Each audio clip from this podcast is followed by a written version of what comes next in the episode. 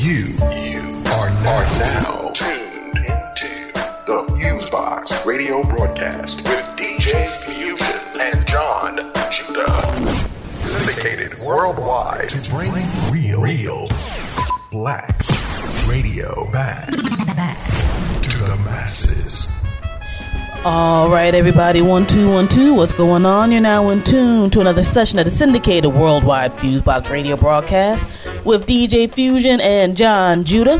Since 1998, whether it's on your FM dial, internet radio station, podcast, or website, we're going to be up in the mix for y'all for the next three hours, bringing you a slice what we call 21st century black radio for the masses a good blend of old and new school music from the black black diaspora, hip hop, soul, funk, jazz, reggae, etc., etc., as well as news, commentary, and interviews in the entire nine. You got myself on the mix and commentary and DJ Fusion on the side. You got my bro John Judah. What's going on there, Judah? Yes, indeed, we are wide world. We're back for every boy and girl. We're not whack, of course. DJ Fusion and I the Cosmic Black Antimatter back at ya. Of course, we got the Spectacular Sound System. Of course, bringing the wisdom. And of course, much love to the whole We Are Wide World. Alright? Fusey, what's the deal?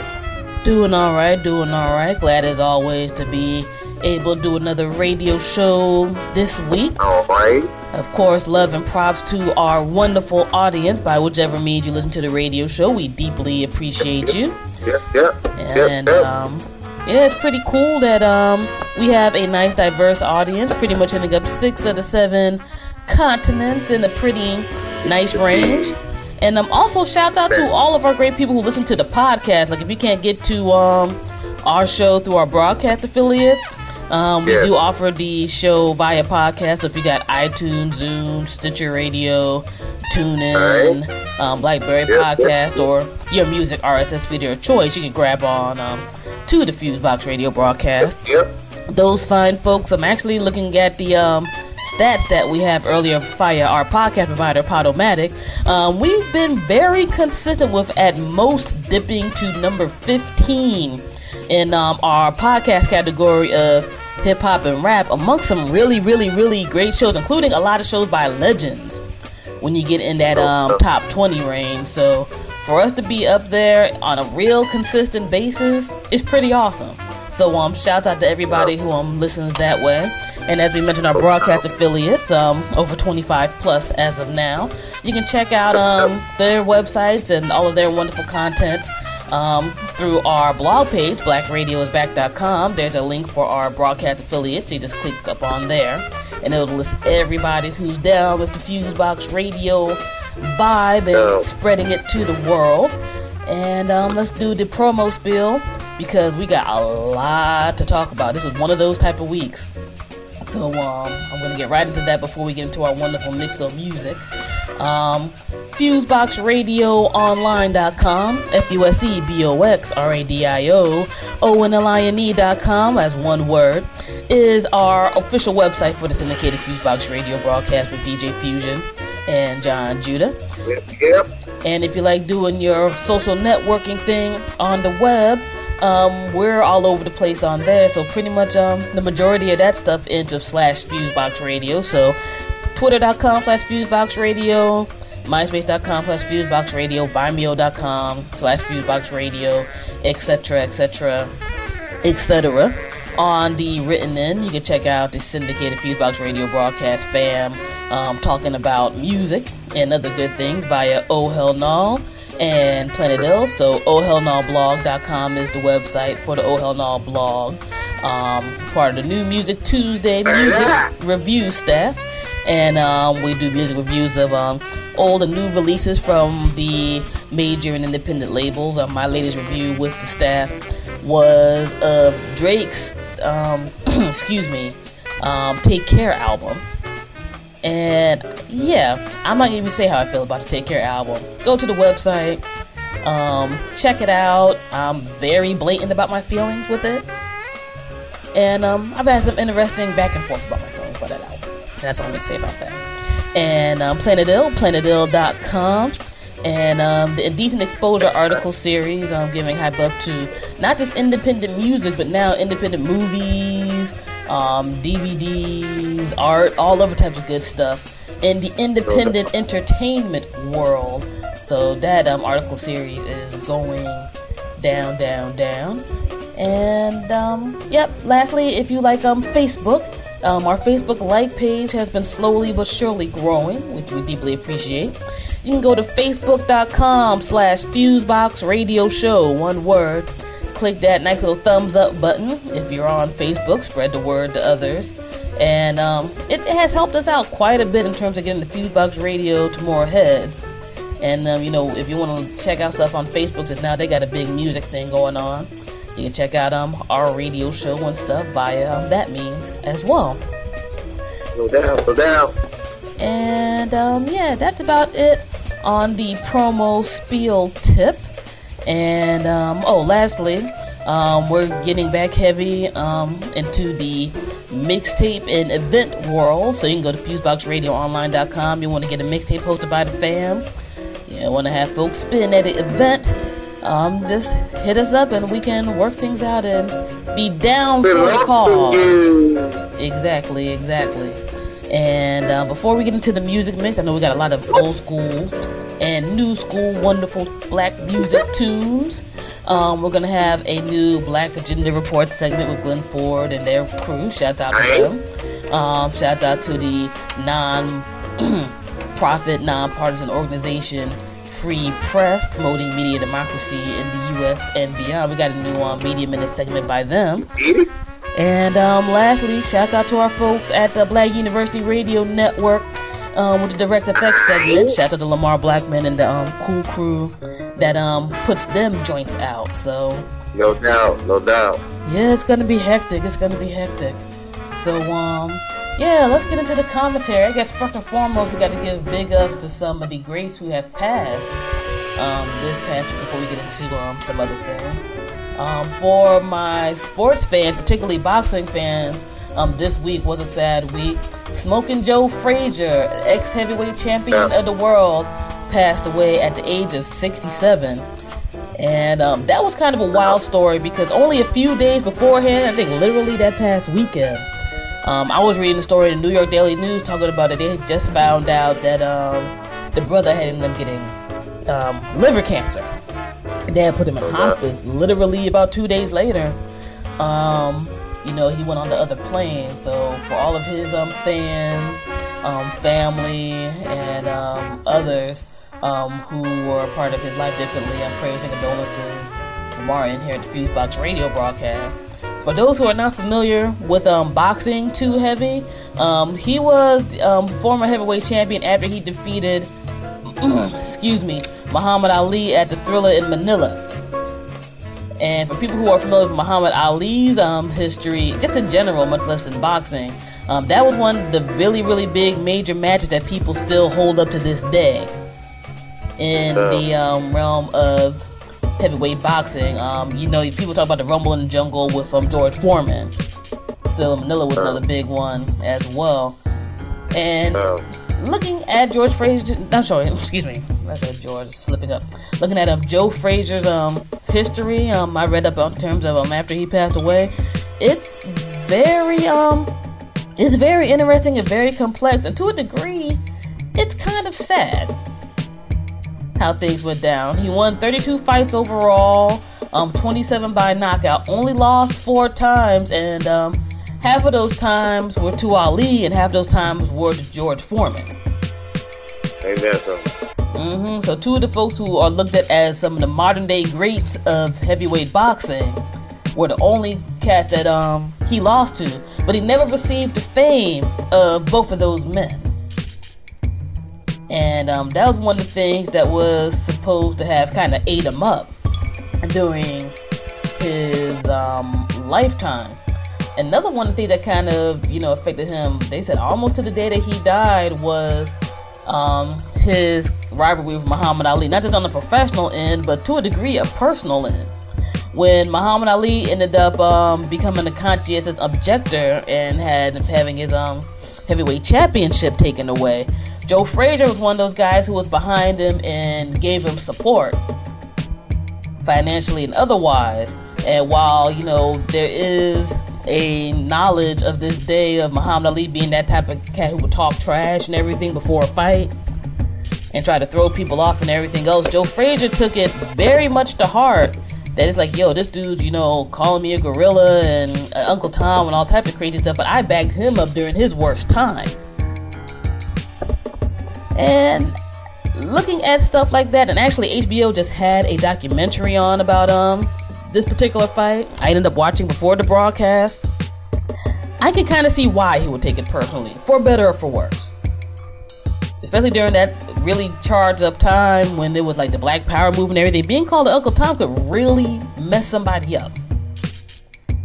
Much less um, the color complexity that unfortunately kind of still exists today between um, some people who are lighter skin and some people who are darker skin and what have you. Just um, One thing is for very sure, interesting. Ali takes Ali going out there being associated with people like the Nation of Islam in that era. You know, that took a lot of courage just to even be seen with them, let alone join that organization. And you know, he had changed his name, so his identification was different.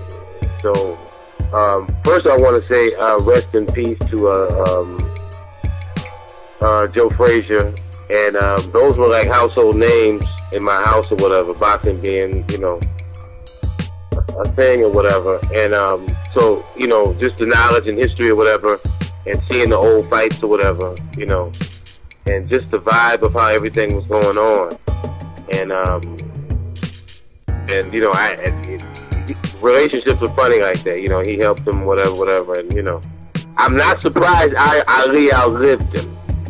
That might not sound right, but I'm not surprised. And I think that um, Joe Frazier definitely should remember and respect it. I mean, you know, he lost his fight to, you know, Foreman and, you know, Ali. And, you know, to me, Ali, the fact that he, you know, he recognizes him himself as a divine black man, I just puts him in the head in front as far as I'm concerned. You know, as far as just being that bold to, to, to, to, to say that and know that. You know what I'm saying? But this ain't about Ali. This is about Joe, and um, you know, and um, just rest in peace to them, and um, and you know, big up to everybody, you know, who likes boxing, and you know, and you know, all right. Mhm, No doubt, no doubt. So, you know, definitely respect to him, and um, I say definitely check out that Thrilla Manila documentary if you get a chance to see it. Um, whether it's on your TV screen or whatever else, it's it's an interesting snapshot into what happened back then, and um, how people feel about um, the match and its particular relevancy on a political and other few levels today. Um, supposedly at the very end, they made, um, Ali and Frazier made up. So we'll see. Yeah. good. That's what it was supposed to be in the beginning, you know. You know. Um, thing, things happen, and um, both men um, and, and, and um, matured on that, and you can only give prop to that. Um, And and also uh, something to be learned of not allowing the media to play people off on one, one each other because they was hearing headlines and stuff, and I'm pretty sure that kind of affected both of them. No doubt, no doubt, and um, very, very true.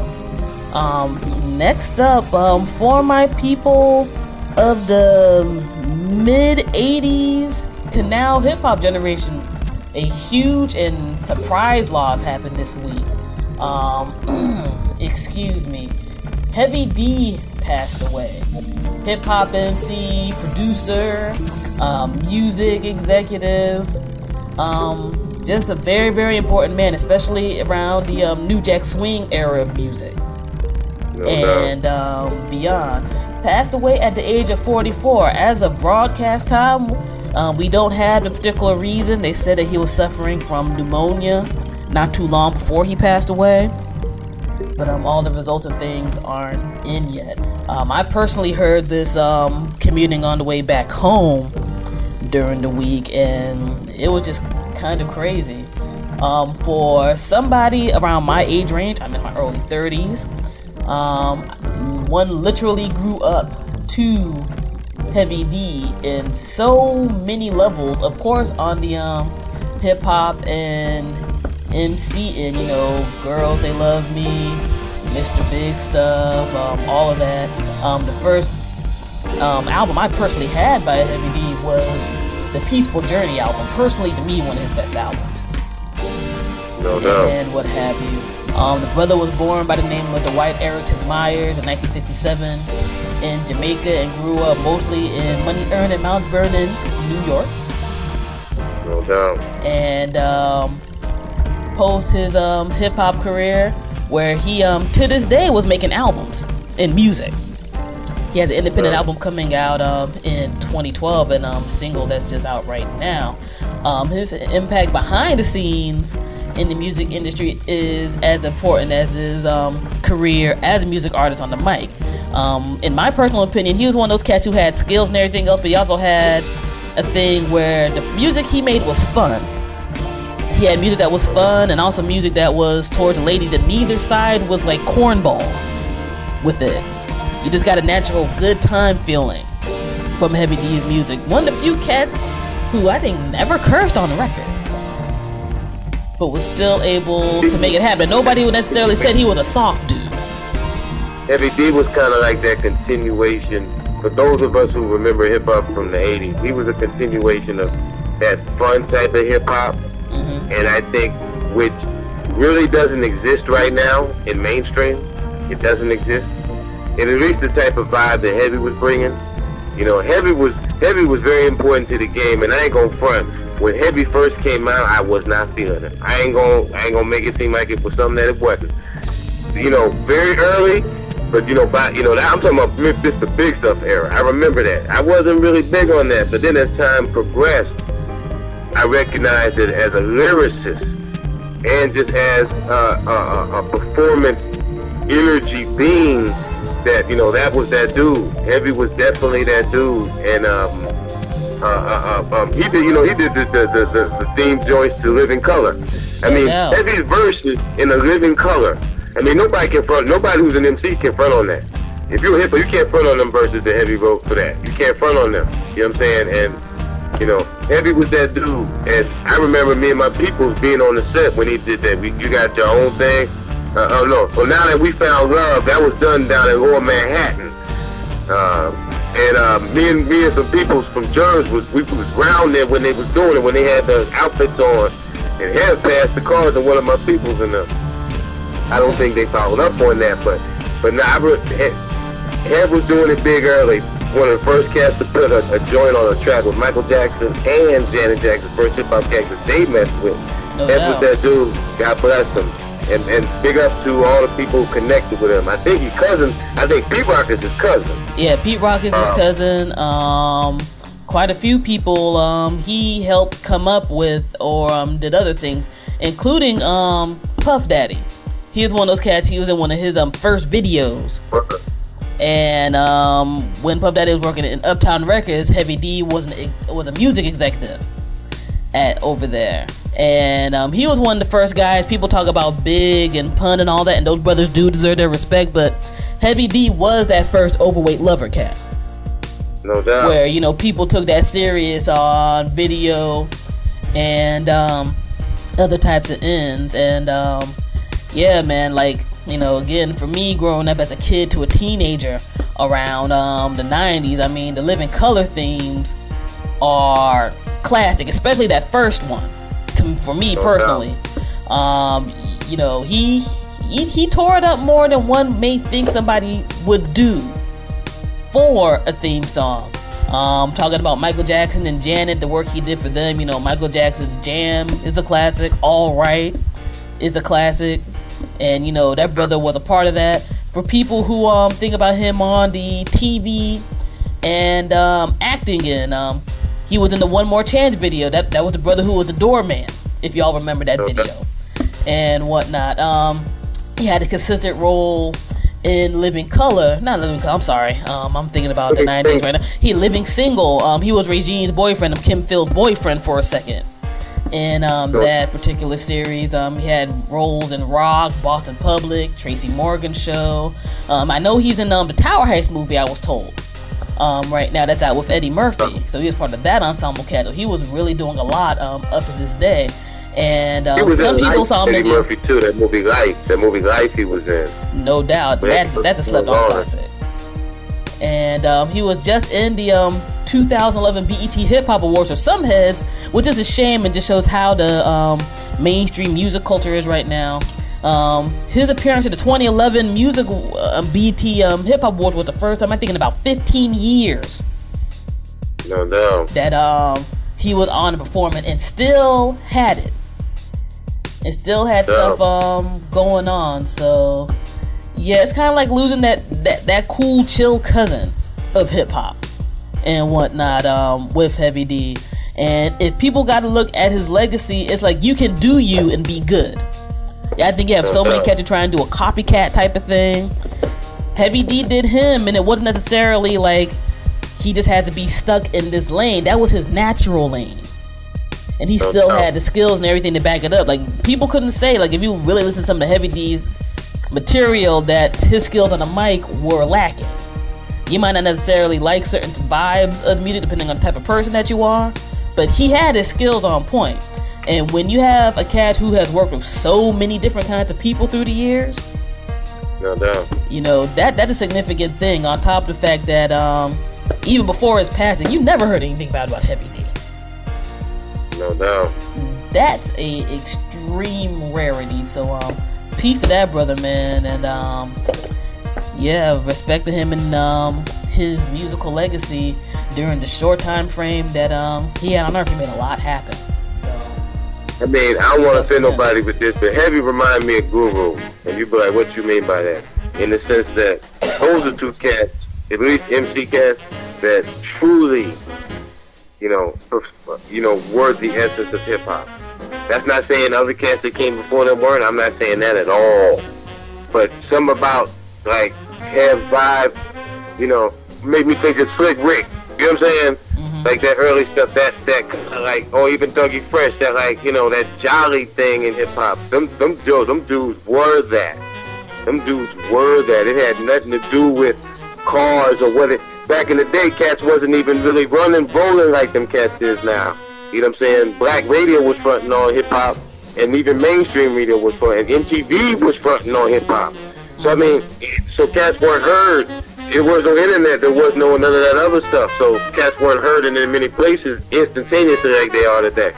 You know what I'm saying? Hev was from that era. no You doubt. And one thing I will say, people won't believe this either. People from Hev's age group to at least 30, especially from New York, but who are into hip hop like that, you cannot count them out. Counting them out is like counting God out. Trust, trust me, trust and believe that. You can't count them jokers out. You, I mean, Hev was a perfect example. Hev was just, it was his time to go. You know, you know, so I mean, in other words, they might they may or may not be taking care of themselves on the on the on the uh, uh, nutritional uh, um, uh, uh, uh, physical end, but as far as artistically, you can't count them out. No doubt. You No doubt. can't. And very, very true. And one thing um, one definitely had to look at. I mean, we don't know why, you know, Heavy passed away yet. And, you know, like I said, Joe Frazier, you know, passed due to um, whatever caused his liver cancer. But um, whatever you do in life, man, I mean, I'm not going to get too deep into it, but definitely appreciate your life and definitely try to take care of yourself with your health, physical, mental, and the other nine. Um, the past few years, it just seems like too many people are going out too young. I mean, we all go out when it's our time at the end of the day, but there's things that we can't control. So No that's just no something to look at. So, you know, rest in peace to Heavy D, rest in peace to the bro Joe Frazier.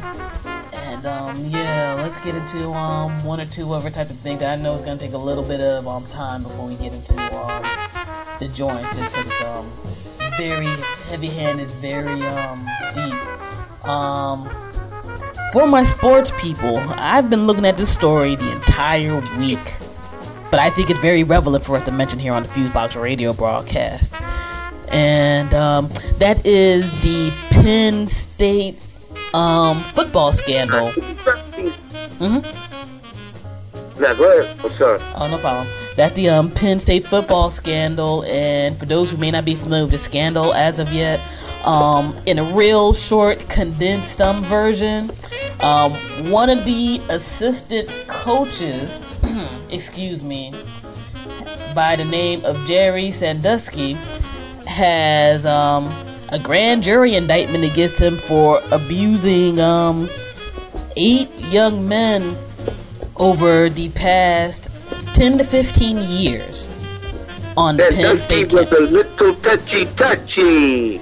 And, more, unfortunately. If you get a chance to read the grand jury indictment to a degree, I, which a lot of stuff I can't say because we're on some FCC friendly stations, it's it's pretty damn disgusting. It's pretty damn disgusting. I mean, there there's um a, a lot of abuse, including some very um explicit sex things that um this man is said to have done, and The boy was blushing while he was touchy uh, touchy. So sad. It's it's it's crazy. It's crazy.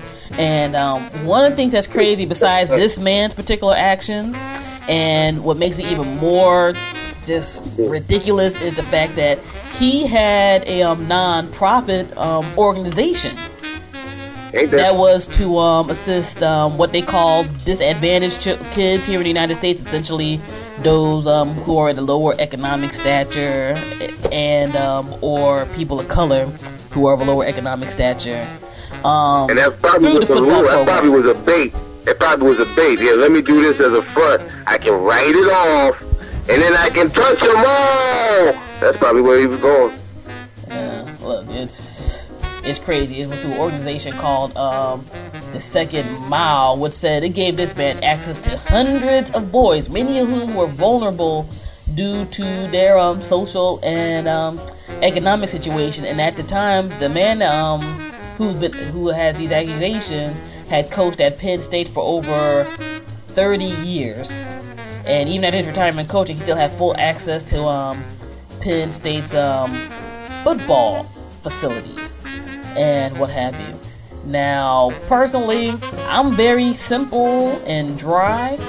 Um, you sexually assault anybody, I hope you go to jail and get the hell beat out of you and whatever else goes down.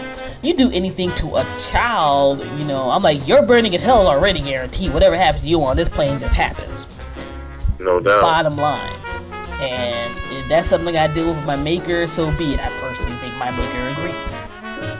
Um, what makes this story even worse is the fact that supposedly this had been reported to the upper administration through all the years this happened. In one way or the other, at least a few of these incidents, including one which again was a very explicit situation where they caught him um yeah, essentially um, having full on um, sex with a 10 year old boy in the shower. And what kills you is that while you know the person who walked into this situation, who's uh, still in this, who now is an assistant coach at the school, but that's a whole other situation. Um, excuse me. Um, this was reported to superiors within the school and supposedly to university police. But I'm like, why did nobody call 911 and get to some real cops? Because that meant that something something had been going on and nobody some so that's that probably was had already been going on on some level with other other men. And you know everybody was like oh man you know you know. It's like it's the Church of Rome or in like certain witchcraft covens. You know men is always touching men you know what I'm saying? But you know let's let's keep it hushy hutchy so they can continue the touchy touchies. Continue please. Man, it's like to me the entire thing is is just is just a horrible, horrible scenario. I'm like, worst came to worst, the only thing that would have happened would have been like, look, you know what, we we can't find enough information at this time. I mean, you report to your superiors within the school, and then you got people who are like, yeah, we're just gonna kind of let that go, and only until the very end they let this dude still get full access to the university. So it's like that doesn't mean that abuse stopped afterward, not at all. And I'm sure a lot of stuff's gonna come out about this story um, within the weeks and stuff ahead. But you know, I went to a, a, um, I guess a what they call a um, Division One NCAA school. And while our athletic team wasn't as I guess, big on certain ends and what have you in terms of like wins and legacy and stuff like that. Um, the athletic department and alumni did play a strong role um, yeah. on various things. Now, a school like Penn State that has this extremely huge football legacy, um, the head coach who um, has ended up getting caught in the crossfire and um, fired due to this particular situation, um, Joe Paterno, um, I think was one of the most winningest coaches in football and all that type of stuff. And when you see the power that sports can have over um, these schools, particularly these big Division One schools, and um, sports in general, especially when a lot of money comes into play, um, that entire team pride thing and what have you, um, things can get nervous. And for somebody who was essentially a rapist pedophile, probably using that power to intimidate these boys and their family. No doubt. And not just that, but to have other people decide that that was more important than the mental and physical well being of these boys who went on the campus. I think everybody needs to go down. Everybody needs to go down. No doubt. I, I have no sympathy. Joe Paterno could be the nicest man on earth on a whole bunch of other stuff, but he might have barely legally covered himself. After the moment, they said that um he, you know, him telling the university cover himself legally, but sometimes you got to go beyond just that bare minimum legal just to keep your check and to keep a certain public front. You know, if you are a parent or who'll be a mentor to young people you got to go to a, a, certain moral standard, whatever your religious proclivities say. And the molestation and rape of young men just can is cannot be condoned. Bottom line, I mean, you can't equate like the football program to like some sacred religion institution that needs to be protected. To a degree, I think this is Catholic Church like. Like, well, we, we, we gotta look at the bigger whole, but we're gonna have to look at the elevated place that we're at to have people move around and get away with stuff. And um, it is truly grotesque. And um, in the sports realm, like, this didn't even have anything on a certain level to do with race. But I think on a certain level, what one had to look at, whether you like to or not, is a lot of college sports has a lot of people of color in it. And some people might have had to do some things that they didn't want to do on that end and beyond to to get to play or to do other types of stuff. And I think a lot of that's going to leak at the end of the day from these young boys and maybe some of these young men who are on these teams. Um, all I can do, the only person I have sympathy for are the young men who have been abused. And so, you know, prayers to their family and everything else, because that's a hell of a thing to deal with is sexual assault. And um, sure. I, I think I think God will have His way with this, and that's my opinion. One thing is for sure is that um, um, I definitely think everybody who was in uh, who was involved in covering up should be dealt with. Um, in some ways, um, people uh, should be dealt with in some ways legally, and I guess in any other way. Um, what I wanted to say about it was I remember coming up, and I remember people who didn't got cut from the teams back in the day. And, you know, the, the put downs people used to say to people back in the day. And one thing that I knew from a kid was that that stuff that you know had been going on that that, that this cat is accused on, that stuff has been going on for a long time. You know, first and foremost, who thought he was like that before it went down? Especially people who were not in the organization. I bet you nobody thought he was like that. I bet you nobody thought he was like. What's up with that preacher who? Um, in that church in Colorado who got caught out uh, uh, uh with um, uh, male prostitutes. Nobody in that church thought they were saved and this, that, and the third. Thought knew that he was in there, you know, taking it and giving it from some boy toy. You know what I'm saying? Mm-hmm. The same thing. This is a, this is for image and perception of masculinity or spirituality, when in actuality it's just a bundle of insecurity. You know, people think, oh, well, you know, every, that they, you know, Penn State, you know, people are like, well, you know, I've, I've heard somebody say, well, you know, uh, he didn't go to Penn State, or you know, you know, that he might have been a teacher.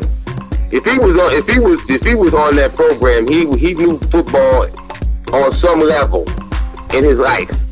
But more than likely, I'm not sure that dude's history, but I'm pretty sure he wasn't a, a person that didn't know football that Yeah. came in there. He was an assistant coach for over point 30 years, that- so he was that- in there. That, that thing, that that that reality is is definitely amongst that amongst amongst that um, amongst that club. I'm not saying it's rampant, but I just remember I just knew as a kid that some things just didn't seem right.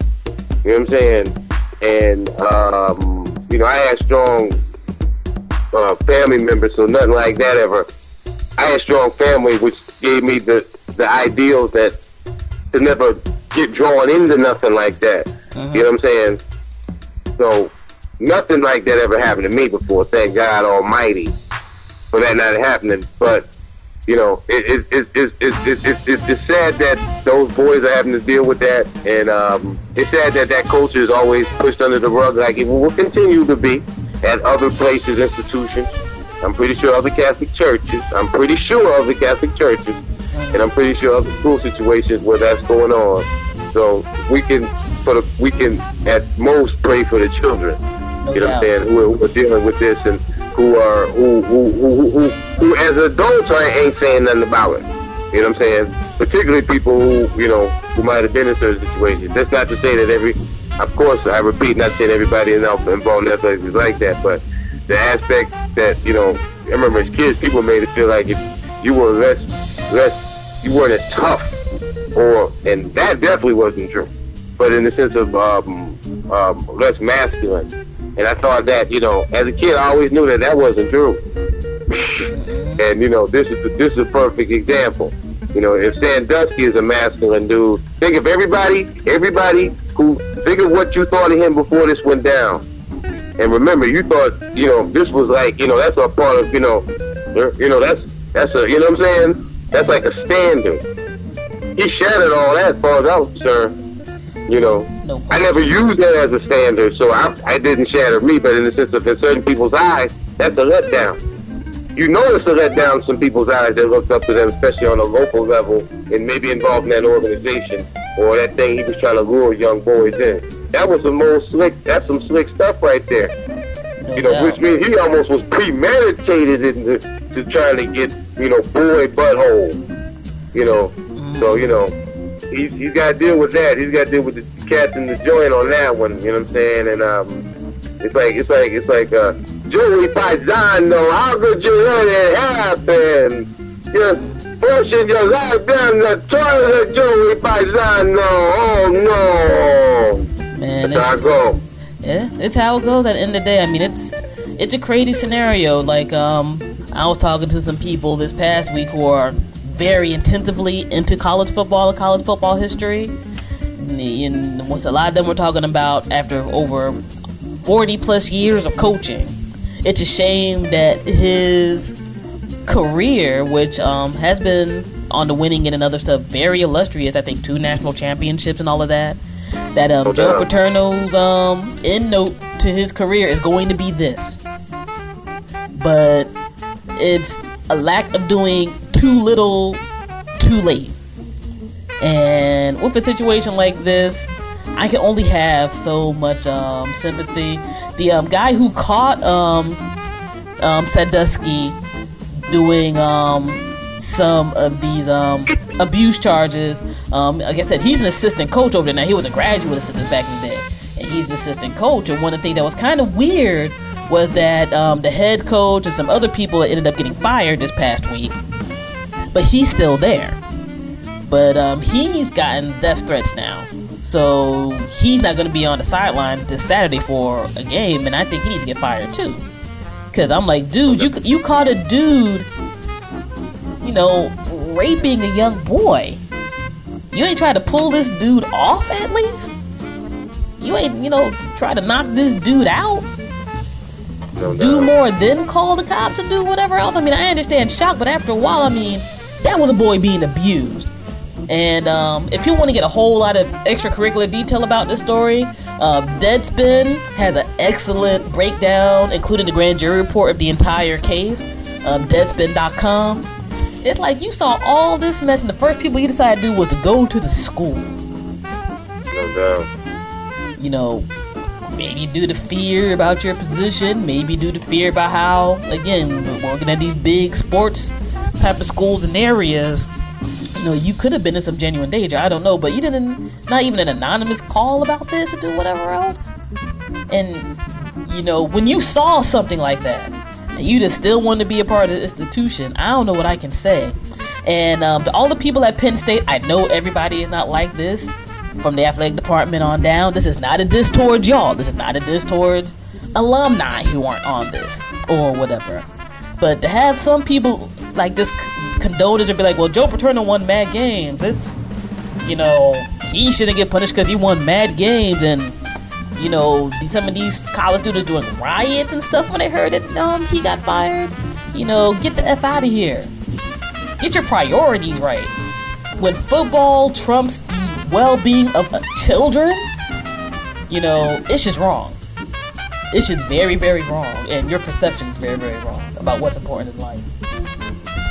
No doubt about Yeah, that. that- No that's doubt all I gotta say that. about that. I mean, people are overturning stuff and burning things over that.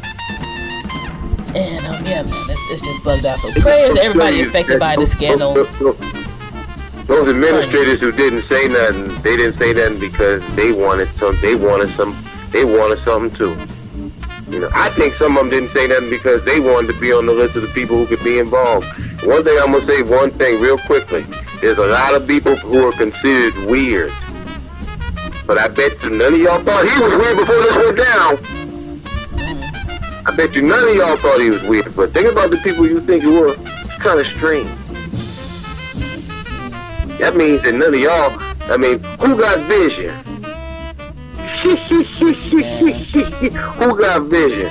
I'm not saying I knew the dude was like that, but I didn't have this view of what he is and what he's a part of as being this, this, that, and the third.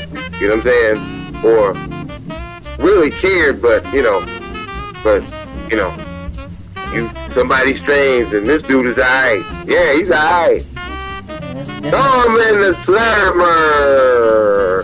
just another thing for people to keep on their toes. And personally, if something happens, to, especially to Sandusky, if something happens to this dude, I ain't gonna cry. That's all I'm gonna say about that. And um, I'm sure more information will come out, and um, we'll report that as it comes. Um, let me see here. Yeah, these were some pretty intensive stories. I'm gonna touch on one or two more things and try to end this on a little bit more of an up note because this is some pretty uh, kind of information. Um, speaking of students and protests, the Penn State um, breakdown and the um, situation that happened in Berkeley, California, in regard to students is very interesting in terms of how police treated them. Now, um, as we mentioned briefly, um, Penn State had um, some pretty riotous stuff after they found out that um, Coach Joe Paterno got fired and whatnot. And police more or less kind of let a decent amount of it go. I mean, people got arrested and stuff like that, but it, it didn't get like kind of violent. Now, for people, you can check out the video on um, the rawstory.com. I'm, I'm sorry, rawstory.com, the website, the Raw Story, and I'm also on YouTube. Um, there was a situation where there was peaceful protest as part of the Occupy movements. Um, this was Occupy Berkeley on campus, and video was is pretty bugged out. You had people standing there peacefully, you know, whatever, whatever, talking about, you know, we ain't gonna move from here, etc., etc. And this big line of police in riot gear, like tell them once or twice to move, they just start, start charging heads. Like batons, some heads got beat, you know, pushed with um, shields and stuff. And but the protesters stood firm, and you know people recorded it, and there were just the chant "Stop beating students," and because it was being recorded, those cats stopped. Ain't that something? You know, people who are trying to peacefully protest about something big can't get the hell beat out of them. And the, the video footage is kind of disturbing. Um, like I said, you can go to rawstory.com and search for it, and um, it'll have the embedded clip and everything in there. But you can protest about football. It's like I understand why these cats are protesting about football, but not real-ish. You know what I'm saying? It's a Ain't weird study in contrast. Or godly about them beating people, peaceful people in there. There's nothing good or God-like about that. Let's be clear about that. So, so we know what we're looking at. No doubt. And um, like we've said before on the Fusebox Radio broadcast, um, for the sake that these protests are getting people to thinking and trying to do something against a system that had plenty of flaws um, in terms of how things function um, within corporations, government, and beyond. Um, God bless them and everything. And these protests, I think, are giving people a reality of what others have been through for years. No doubt. In terms of how, you know, the police system has been used by rich folks and um, just other people in general trying to maintain a certain status quo. I mean, people on Berkeley, you know, around Berkeley, California are getting beat by cops. You can't say, oh, this is, you know, the stereotype of, oh, this is like rowdy poor people or rowdy Negroes or Latinos or whatever else. Um, Berkeley, California is pretty much the, the stereotypical majority white rich area and university. And when you see this video, it's a mixture of people that are out there. No doubt. But the police ain't care, though. You know what I'm saying?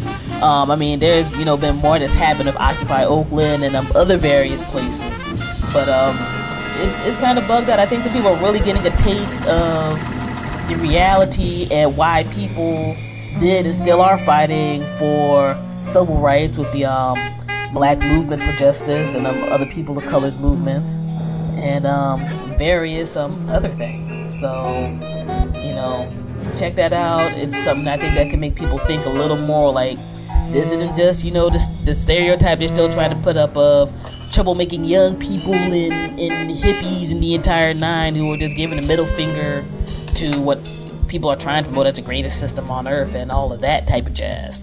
So, um, give that a peek and check that out. It's, like I said, it's a very interesting study in contrast. Protesting about football and and a coach in the system that allow little boys to be raped is somehow understandable because you won that game. But protesting against a messed up economic and social system isn't, though. When you're just standing there. Think about that just a little bit, okay? That's all I'm trying to say. Speaking of Occupy Oakland and California, really, really briefly touching base on that. Um, an undercover cop has come out. excuse me, talking about they were over um, at Occupy Oakland, and they were like, I think it's fine. Like, they put themselves on video saying, I think everything is all good. And it's kind of whack that there's some police all over the country who are being put into these Occupy movements as agent provocateurs. No doubt. Pretty much undercovers who are trying to cause trouble if you're not familiar with the term. And what have you. Um, up in the mix And an interesting statement that um, this um, undercover officer has made. Um, he goes, he's um, Justin Justin Warren. Um, I'm sorry, excuse me. He had an interview um, with Justin Warren at ThinkProgress.org. Um, my phone is itching. I'm just doing a quick look story. Um, Oakland police officer Fred Shavies is talking about, you know, I support this, and any police brutality that occurs could be this generation's Birmingham. No doubt. And that has a whole lot of meaning for people of the old civil rights generation. When all that happened, that got people's minds to clicking and being like, stuff got to change. And things had to go down. And it also would be an exposure of, you know, the extremes of how the system can go down. Like people crying about police brutality been going down for years, but I think these protests have shown it more and more. Doesn't mean all law enforcement is bad, but there's certainly a weird system behind it. So um, that's an interesting interview. Um, like I said, it's on thinkprogress.org. Um, you can search for Occupy Oakland, everything will pop up and has um, embedded stuff and everything. And um, like I said, besides um, Oakland, they said in um, Tennessee, um, there's documentation that the Tennessee Highway Patrol has confirmed that not only police have been infiltrating the Occupy Nashville movement, but they were hoping for the movement's demise. No doubt. So written documentation about it. So essentially, right now, what we haven't go down is like um, a mini pro light. And um, I'm sure more and more information will come out as um, time goes by. But for all my people who are on the ground at these various movements or helping on their various ways, it's just something to think about and to be on your toes with. You know, everybody ain't gonna be worth popping off at the mouth to. And some people who seem to be funny, keep on your toes with that. Like, that's just life in general. Um, let me see here. And, Like you I know, said before. Leave them good boys alone. Leave them alone. I told you before. No dude on the ding ding. No dude on the ding ding. Leave them boy alone. Wow. Okay. On both levels of all the stuff we've been talking about, I guess that is the theme, man. Um, speaking of undercover police and nonsense, um, we'll just do this story and then in a little bit of up note. Um, a former narcotics detective in the NYPD has admitted that um, they've seen police plant drugs on innocent people as a way for officers to meet arrest quotas. God bless him. God bless that man for coming forward with that because bros have been saying that for decades in New York City. That confirmed what people had always been saying. You know what I'm saying? Or even what some cats have said in rap records. God bless that man. And um, the police themselves call it flaking. Quite frankly, I've I know people that this has happened to, and everything, and um, on at different states and places, not you know just the New York City area. And um, it's very bugged out. I mean, this practice has reportedly cost in New York City 1.2 million to settle cases of false arrest, and um, this guy um, who actually put out this information and more ended up being busted back in 2008 for planting cocaine on four men in the Queens bar. Now, imagine this. Um, drug laws are still quite flawed in the United States, to say the very least, in regards to um, crime and punishment um, consequence type of deals. Now, you're planting cocaine on somebody, that could be at least five years in prison. No doubt. You know, this isn't not saying that it would have been better if it was a light charge in a few months, but you're talking about some hard substance type of deal. You know what I'm saying? And think about what happens. You gotta go to even if you get off, you're gonna be in jail for a little bit. You might end up missing out on your gig, and that messes people up. The financial burden of possibly having to pay a fine that might be up to half a million dollars. And if you do go to jail and go to get stuff, that's a mark on your permanent record, which can affect everything from voting, your right to vote, to future employment, and all other types of. Imagine if you were just chilling and not doing anything, and some cop just to fill a quota plant some rocks on you or something. That's it. Especially if you're a person who doesn't have a certain amount of money or a person of color. That that's just messed up. And sometimes they'll do. They'll they, NYPD won't only do that with drugs. They'll do that like for fare beating. I don't catch that like you know who paid to, to get on and people and they grab them talking about oh, you beat that fare. So that means that they put people in jail to fit a quota system that could maybe line their pockets more. They so people like Herman Cain say, "Oh, racism." He, he, somebody asked him a question about his racism, man. He said, "Well, no, it's not." You know.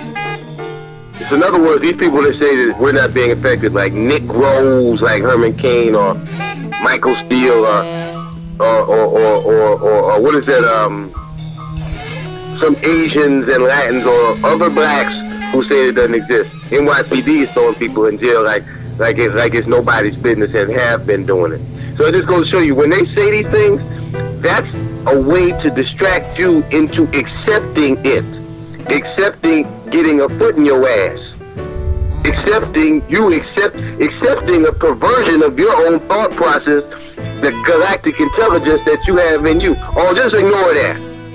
You know what I'm saying? Wow, people like NYPD or the medical church, medical establishment, through pharmaceuticals and the military is conducting experiments on people. Oh, just ignore that. But everything is okay. You know what I'm saying? You know, that just goes tells you how perverted people are. Herman Cain had already said that, you know, there wasn't no racism. And that goes on. That means that Herman Cain is down with NYPD doing that. That means he's down with them. Do that to them niggas. He, he, like that. He like that. He like that. Herman Cain like that cop in uh, what's that movie? Um, Boys in the Hood. When that cop grabbed him, he said, he said, "I hit you young niggas. You think you tough." When he put him over that hood, you think you know, and just was just messing with him. He ain't even done nothing. You know, that's what he's like a mean black cop. That got they got beat up by some by by a kid who was in the other in the poor neighborhood was black. Now he got a vendetta. Yeah, it's it, it's bugged out. It's um definitely bugged out. Um, the website Truth Out, Truth Out dash truthout.org, truth out dash o truth that uh, blah, excuse me, truth dash out dot org has a really detailed um, story about this. Shout out to those folks in um, independent um, journalism in general, and um, it, it's it's very very crazy. And you got to think like the essentially what they will call undesirables in this country, which usually means somebody who is on the lower end of the economic status. And unfortunately, in this country, there's still, as usual, white race. You know, probably a person of color, especially in New York City.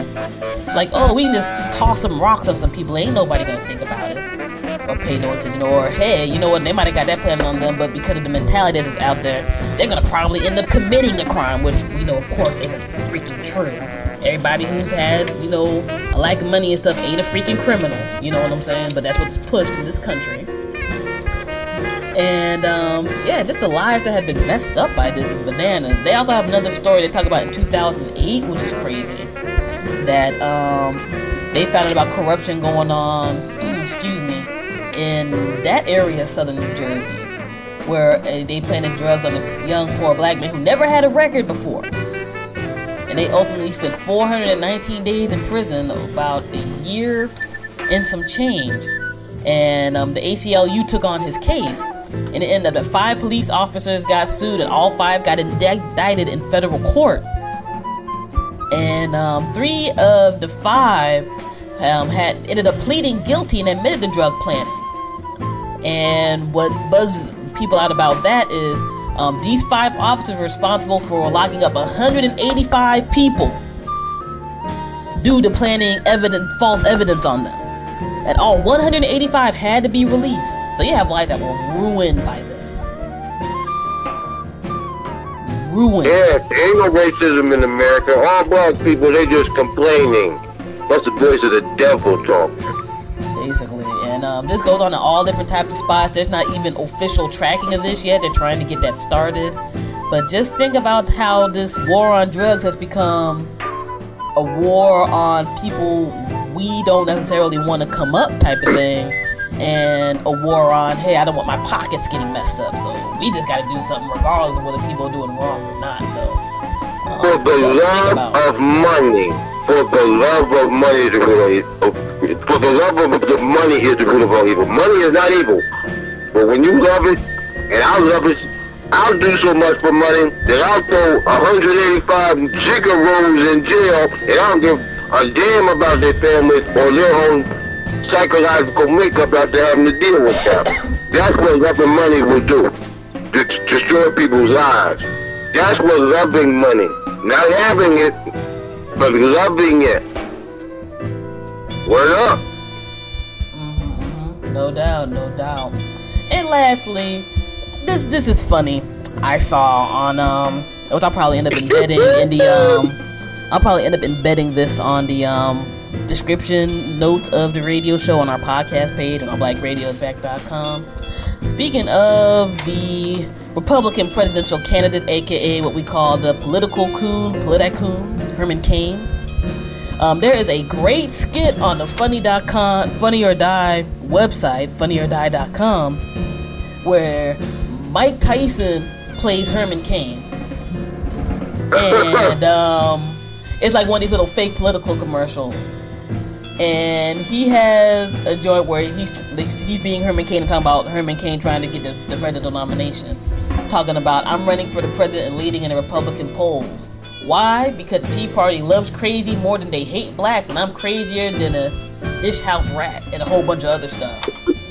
That it, I was in tears literally when I um watched this joint, and you know, funnyordie.com. People aren't familiar. They do a whole lot of comedy skits on various things and what have you. But that that joint had me dying. So first off, shouts out to Iron Mike, man. He's made a really, really great recovery from you know things he's done in his past and what have you. Yeah, big up to Mike. Definitely big and, up. And, and has been making some making some nice moves and turning around to make a positive impact in his life um, with his fam and beyond. And um, that that that Herman Cain joint, yo, it's it's barely a minute and a half. Like I said, I'm gonna post that up on the, the notes and everything. But Lord, that joint is funny. That joint is is freaking funny. Like he had like little Herman Cain mustache and, and the glasses and everything. And like the, the little like um bugged out joint. And you got folks who are like, you know, well, damn, I remember I'd vote for Tyson in a, a thousand times before I vote for Herman Cain. And whatnot. But yeah, that that was one of those die hard laugh situations. So shouts out to him and the Funny or Die um, dot com and whatnot. And um, hmm, just had another story pop up on my screen, but I'm gonna let that go for now. We've been rocking and rolling and talking for a while. Heavy, heavy news week. Um, like I said, some unfortunate passings passed. We had to talk about that within our sphere of the world and um, everything else. And yeah, we're just gonna go right into the tunes and um, all that good stuff. Love to our audience. Love to all the music um, folks who make great tunes, old school and new school. Um, for my new school people who um, consistently ask this, whether it's on our Twitter feed or beyond, you just go to fuseboxradioonline.com. We have a link to our SoundCloud page. You can submit music that way. And we also have our email, um, fuseboxradio at gmail.com to submit music. Um, mastered and clean is the way to be. Since you know we do. And don't be whack. Do that, and yes, of course, do not be whack. We exercise quality control here. We don't do any payola system or anything, but it is up to myself and John Judah discretion what we play on this show. So I mean, you'd be like, well, Make it good. well, who are y'all? Uh, uh, uh, who are y'all? I bet you where I'm from, they play radio before where you're from. I'm just bugging. But all right, y'all. Peace. Yeah, I'm about to say, I heard, "Wee." I was like, what the hell did y'all do? about? It's all good, though. It's all good. But yeah, man, let's get into the mix. 21st Century Black Radio for the masses, syndicated Fusebox Radio broadcast, DJ Fusion, John Judah, making it happen, keeping the spirit of black radio alive. All right, peace. Here's a Diddy, NY Jersey. Bricks, what's the deal? This one definitely goes out on a censorship tip. So everybody sit back, relax, and have a champagne sip. we gonna teach these people out there who are against saying what we wanna say the right way. You know what I'm saying? So what we gonna do is kick back, swing a little funky beat by my man DJ Pete Rock, producer extraordinaire. Yo, Pete Rock, make it clear. I can flex, bend, lend a pen to a friend. Keep a party pimping from now till then. I don't have to swear, curse, or juggle. Lyrics in the verse to make a party bubble. So, Mr. Censorship, tell me what's your problem. There's girlies on the corner. If wifey can't solve them, how does she say it? I'm curious, G. Does she say, honey, love me, or baby, baby, fun me? Anyway, we'll say what we wanna say. Play how we wanna play, feels good that way. So, G rap. Huh. It's time to kick up first. Do your man a favor and don't curse. Right here on the Fusebox Radio. DJ Fusion. You're telling me don't curse, I reversed and did it worse. First, I put a curse in every verse. I kinda got outrageous. Check it, even made a record how I'm doing all the B-I-T-C-H's. Ducks, it wasn't for the bucks. Every word that you heard is cause I didn't give a Aw, shucks. And yo, I almost forgot. The curse is a block, but it's getting kinda hot. So I'ma let profanity retire. Hey, but if worst come to worst, I'll curse you out like with your. So Grand Puba kick up first. But do your man a favor and don't curse. Don't curse.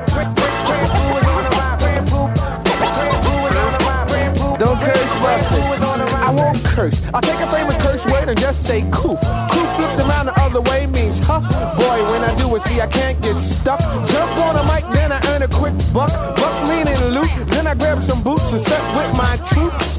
For those who can't follow and got stuck, coof flipped the other way means. Is this a curse? I freaked the nurse in a hearse. But I made sure I had my hat first. It's time to kick a verse. God cipher divine, we can't curse.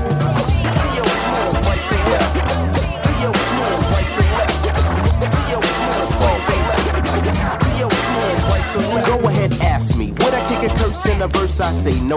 Grab you by your hand, wash your mouth out with soap. Thinking to be the last one with the bad lingo. Scooping over skins in the church, playing bingo. Sounds of the Macadam fresh from the tailor. Because I made a movie when he cussed like a sailor. Better yet, dialect dirty like a subway. Freak a funky loop here to make it go the other way. In a vocabulary scrimmage, but cursing in my village ain't good for my image. So Big Daddy, you know it's time to kick a verse, but do your man a favor, don't curse.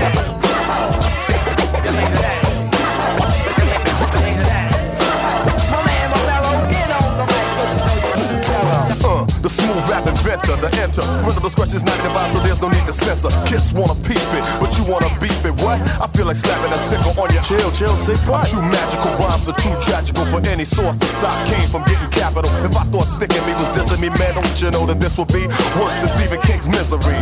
So clean off profanity, stealing it all the man to be. Rocking any microphone you hand to me. So heavy D, I'm about to disperse. I kick another verse. And don't forget not to curse. Hey, yo, Big Daddy, check this out. I'm about to do some old slide, slick, smooth on the tricky tip stuff. I'm gonna bring my little cousin, the producer of this joint. His name is DJ Pete Rock, definitely part of one of the family. You know what I'm saying, Jay? And he about to flex on this head mic and get busy like his big cousin. You know what I'm saying? Check it. God bless, but I can't mess around with the curses, so I'ma kick verses or a verse. Soul brother number one here to kick facts. Smoke the microphone and produce crazy tracks. Yo, I'm a bad bro, let's start the flow. I'ma kick rhymes till it's time for me to go. I can't curse cause Heavy D said so. Now I'ma get back to the subject, get wrecked. If you think I'm bluffing, just check with the crew. Pete Rock and CL Smooth, very down to earth, and we didn't have to curse. Yeah, man, the abstract poet. Q-tip from a chocolate here to wreck. You know what I'm saying? Got my man Pete Rock and my man D in the house. And we're definitely chilling on a lifted tip. So bust the spit out. flim flam flim lick my big black stuff. Must I kick a curse to be rough enough? You can put the sticker where the sun don't shine. So back off and let me get mine. Visions in my head, one is dealing with hits. If I have four girls, then I'll lick eight hits. Wait, don't wanna hear no drama. Cause the bum diddly have is a favor of my mama's. So I'll blue out and get mad lifted. Don't have to say up to show that I'm gifted. God bless me cause I reached my 21st FD. Don't drop a curse.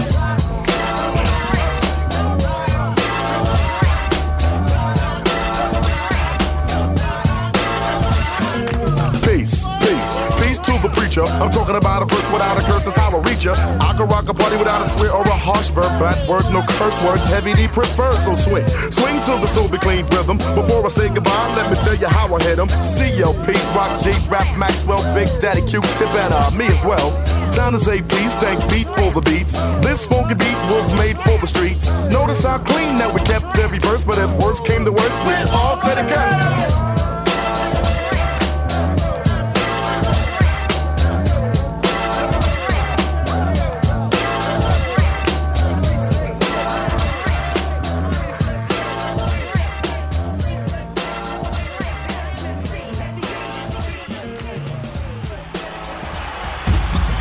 Now listening to Fusebox Radio with DJ Fusion.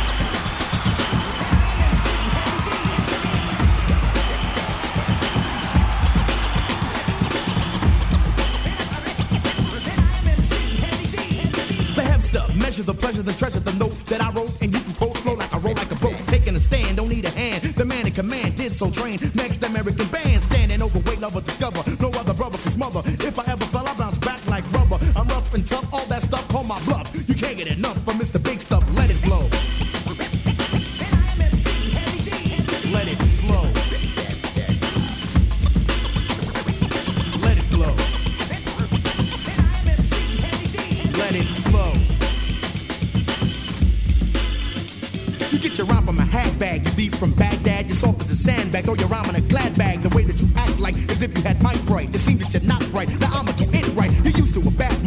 on my trademark. You're just like a hush pup, no bite or bark. You move when I say so. I flow when the wind blows while I'm ripping and stripping. You be peeking through a window, definitely for action. Voted for Jesse Jackson. Instead of lagging, we could have been passing Eddie F on the fade mix. The boys with the dance tricks, Dre with the management, Hev D with the lyrics. Who said that I ain't though? You walking a tightrope, you're living for high hopes. I wonder what you smoke didn't come here to tiptoe. I came here to rip so. Grab your partner, dosey dose, and let it flow.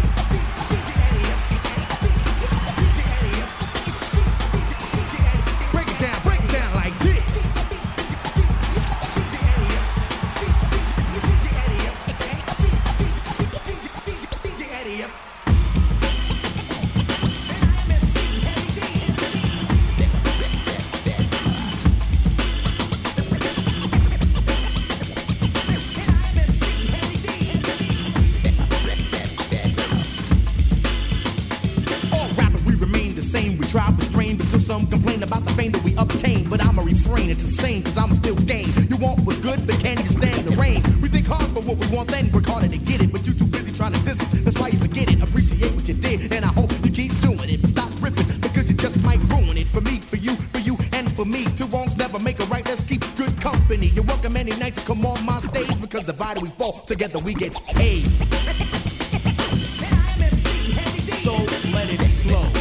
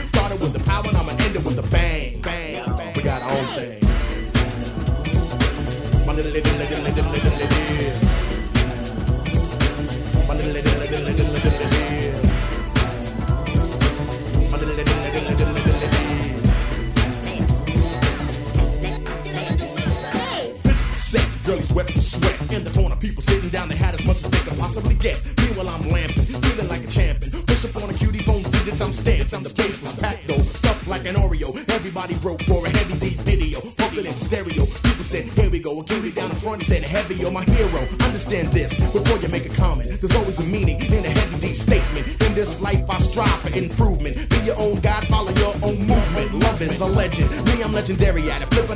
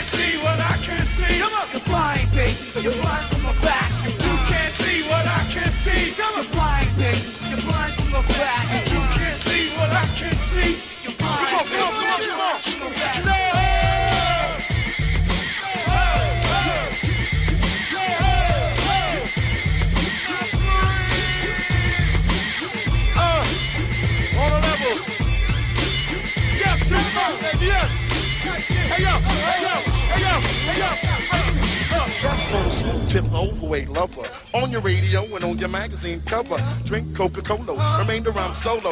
Like Pepsi, got the once in a while, but follow. Six in the house, and a stunt on the cops, for the butt. Now check it out, check it out. Beast all the new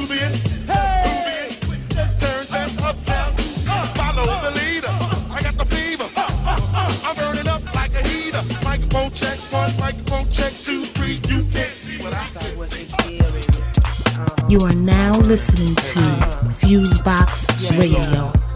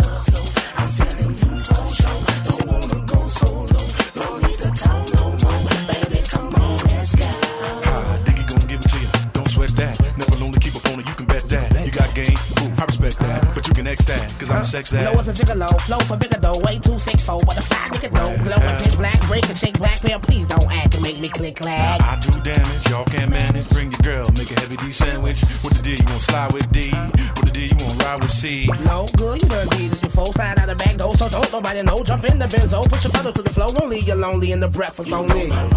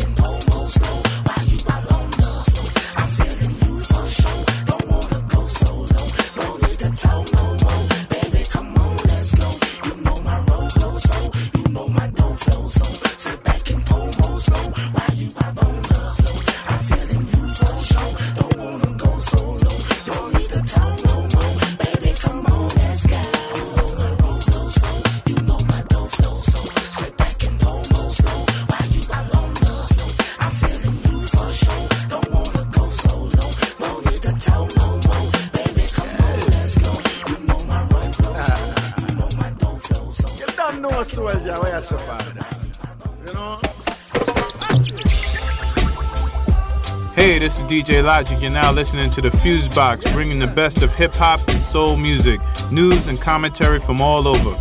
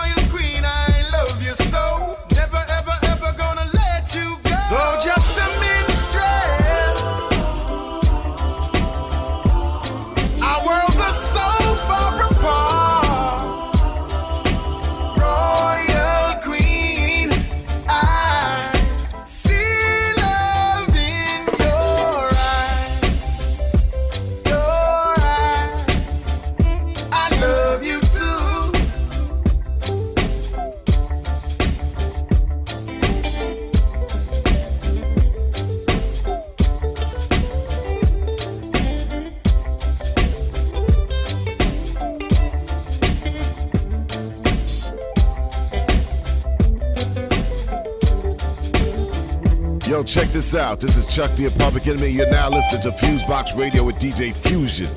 Harder than you think. Last week, a new low was set in African American contemporary politics. Six members of the Congressional Black Caucus joined 54 other Democrats and 40 Republicans in a letter calling for 4 trillion cuts in federal spending over the next 10 years. In doing so, the five black congressmen, and they are all men, reveal themselves as wholly unrepresentative of any black constituency in the United States. We will call out their names in a minute. But first, let's get to the substance of the letter. It was addressed to the so-called super committee that's charged with cutting $1.5 trillion, not $4 trillion, but 1.5 trillion from the federal budget, the result of the disastrous dance over the debt ceiling between President Obama and congressional Republicans last summer. The deadline for the super committee of six Democrats and six Republicans from both houses of Congress is November 23rd. If the committee does not come up with the cuts, or the Congress does not pass them by December 23rd, then $1.2 trillion in cuts would automatically be triggered. The damage to the social safety net would be serious, but a $4 trillion cut, as advocated by the letter writers, would be far, far worse. So why would six black Democrats join 54 mostly blue dog members of the party in calling for a catastrophic $4 trillion cut? Because the first black president is as eager to gut Social Security, Medicaid, and Medicare as the Republicans are. It was Barack Obama who appointed the Deficit Reduction Commission that last year called for $4 trillion in spending cuts, including Social Security. And it was Obama who offered the Republicans the same level of spending cuts in his bid to make a grand bargain with the GOP, a bargain that, for their own evil reasons, the Republicans did not accept.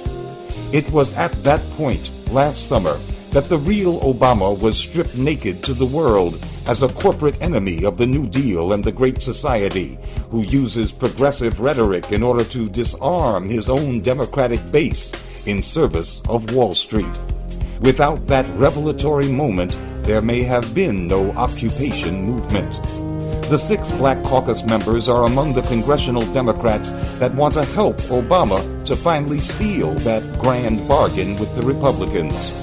The letter to which they affix their signatures mimics Obama language in maintaining that all options for mandatory and discretionary spending and revenues must be on the table. That's Social Security, Medicare, and Medicaid on a silver platter in exchange for some token tax increases. So, who are these six black congresspersons who would sell out their constituents to please the president and his corporate friends? They are Danny Davis of Chicago, Chaka Fattah of Philadelphia, Gregory Meeks of New York City, Terri Sewell of Alabama, Mel Watt of North Carolina, and Emmanuel Cleaver of Kansas City. Cleaver is the chairman of the Congressional Black Caucus and made headlines last summer when he called the debt deal a Satan sandwich. And here he is, with five other Black Caucus members, making common cause with the worst elements of the Democratic and Republican parties. Emmanuel Cleaver, Danny Davis, Chaka Fattah, Gregory Meeks, Mel Watt, and Terri Sewell, feasting with the devil on the bones of the social safety net. For Black Agenda Radio, I'm Glen Ford. On the web, go to blackagendareport.com. two, three, five. You are now, are now, are now tuned in to the Fusebox radio broadcast with DJ Fusion and John Judah. You're as good as they say you are. Syndicated worldwide to bring real black radio back to the masses. October 6, 2011. Nobody else can do this for us. We are the last thin line of defense. Our moment has come. I will be people in Washington, need to rule. D.C. in Freedom Plaza. We will unite to demand an end to a system that puts profits and warfare over the welfare. On October 6th. On October 6th. We're not October leaving. 6th. However many Prolonged days. however many occupation of Washington, D.C. October 2011.org. Because I will not be silenced. We will be heard. Now listening to Fusebox Radio DJ Fusion.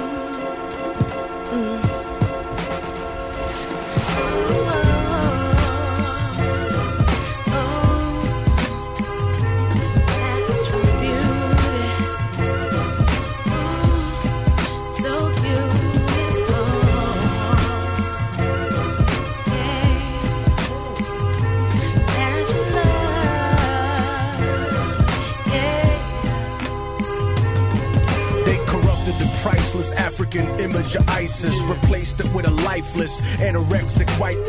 The fashion industry got them in a funny spot, self hatred leaking out they mouth like a movie star, Hollywood Babylon fantasy, bunch of peacock in a canopy. And if you healthy, they make you think you're a manatee. Look how they invented this Eurocentric insanity.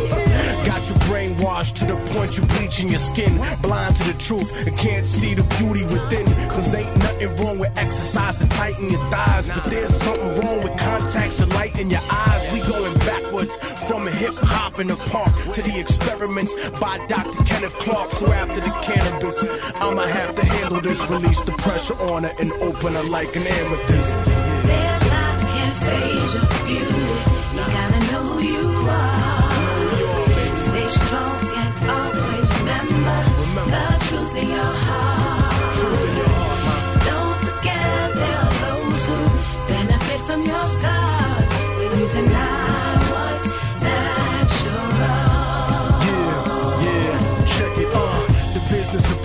isn't a natural model. It's built to be the opposite of the cultures we topple. These magazines got you caught in a hustle. Cause when you starve yourself, your body doesn't burn fat, it burns muscle. And men who don't even like women control the business. That's why the women look like men and the men like.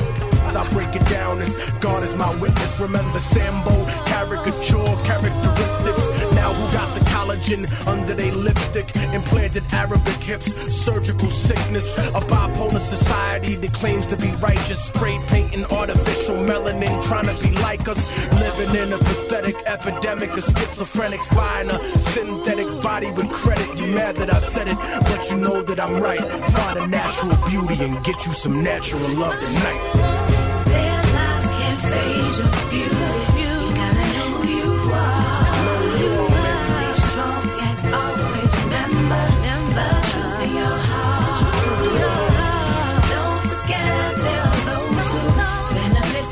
From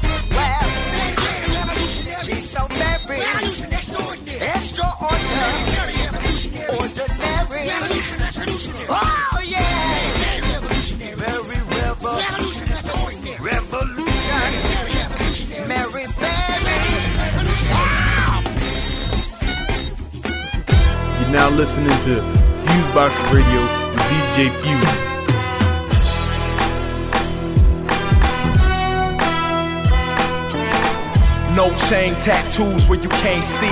I'm the one, I'm the man that you can't be. Decade plus in the game, I got a name. While a lot of these commercial ass rappers should be ashamed. Sold your soul for that 15 minutes you was in, you was on, you was hot, now you finished. I represent for real hip hop for my homies that still sell pills and low glocks. I told the young dudes, clean your money up. It's a recession, it's the perfect time for coming up. You can listen to these rappers if you're dumb enough. A smile, get money, have fun, be one of us. Why you acting tough for? Wouldn't throw a cream puff in a cupcake war. It's not real, it's all what you make it. All you got is your word and your fuck once you break it. Life is a myth and time is an illusion. I'm a light shining through the confusion.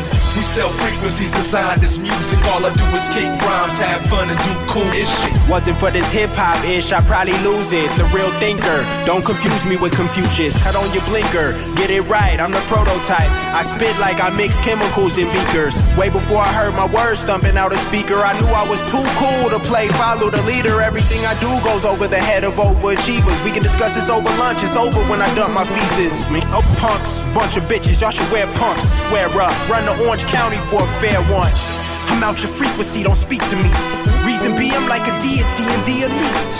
Mers, bow our heads, bon appetit. Let's turn paid dues into Coachella and have a feast. This rap game is full of lames, driving themselves insane, looking for a lane. Man, life is a myth and time is an illusion. I'm a light shining through the confusion. We sell frequencies designed as music. All I do is kick rhymes, have fun, and do cool shit. This is grown man talk. Head up high with pride is how I walk. Take notes from the source. And it's just analog in the two inch reels. You had to show and prove your skill to cop you a deal. Cosigns was void. Shortcuts didn't exist. You had to go hard in the paint to score. Test the time would separate the weak from those who had abilities to transcend beats. In other words, yo, you had rappers and then you had MCs. Kane, Melle Mel, G Rap, and OC. Busy Bee, Starski, old varsity. Sideways talk nowadays. Larceny, fast forward. Present time, now it's something called 360 deal. Idiots ask where do I sign? Bent over, face down, getting hit from behind. I'm shaking my head thinking you out your cotton picking minds. Life is a myth and time is an illusion. I'm a light shining through the confusion. We sell frequencies designed as music. All I do is kick rhymes, have fun, and do cool ish. Life is a myth and time is an illusion. I'm a light shining through the confusion. We sell frequencies designed as music. All I do is kick rhymes, have fun, and do cool ish. Welcome to Media Minutes. I'm Stevie Converse. And I'm Candace Clement. And I'm Megan Tady. The ayes are 46, the nays are 52. The motion is not agreed to. Internet activists cheered as the Senate sent a strong message to Internet service providers who want to prioritize content and services on the net. By a margin of 52 to 46, senators rejected a resolution of disapproval of the Federal Communication Commission's Open Internet Order and voted to uphold the Commission's modest net neutrality rules.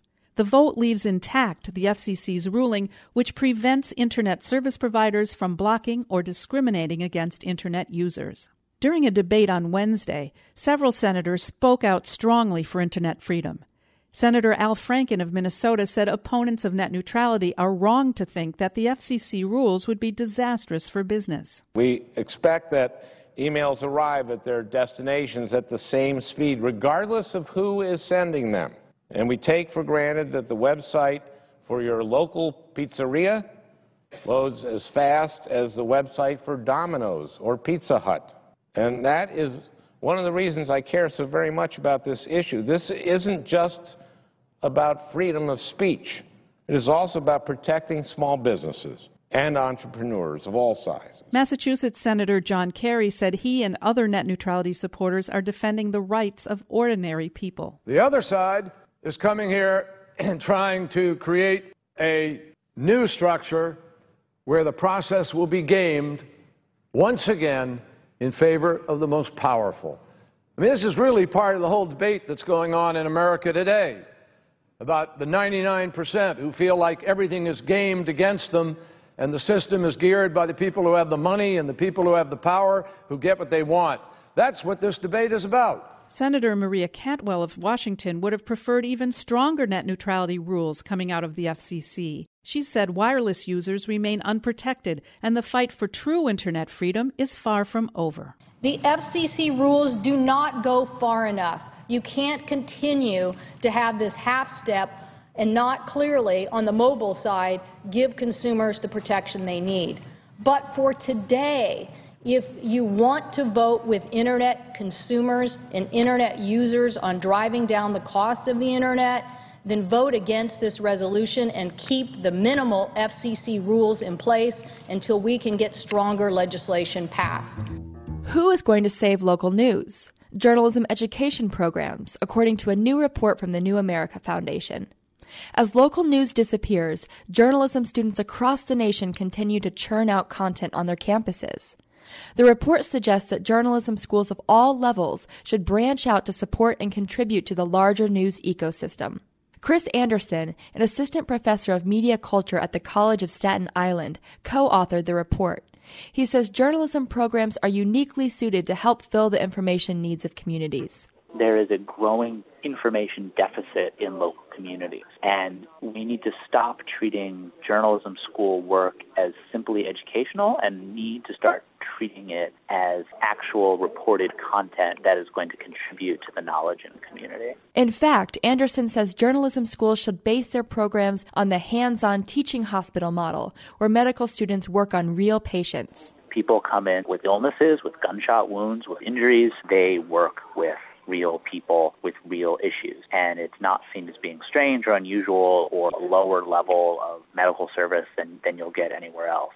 We think that that mindset needs to translate into journalism schools. This is not an exercise. You are working with real journalistic issues, reporting on real journalistic news, and you need to both interface with other media outlets and conduct your reporting thinking about it in that way. The report makes specific recommendations to journalism programs as they transition into the digital age, including teaming up with traditional local journalism outlets. The result, Anderson hopes, will be a new legion of journalism students responding to the local needs of communities while they're at school, not just after they graduate. That will then boost the amount of journalism being produced. It will boost the amount of information that people have to make political decisions about what matters in the world. And that in of itself is a very necessary thing right now. We are losing information. It is not yet being replaced. We need to look around and find the institutions already there that can help us replace it. To read the report Shaping 21st Century Journalism, visit newamerica.net. You've been listening to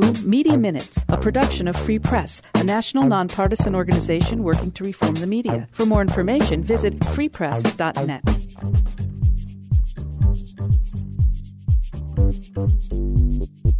You are now listening to Fusebox Radio.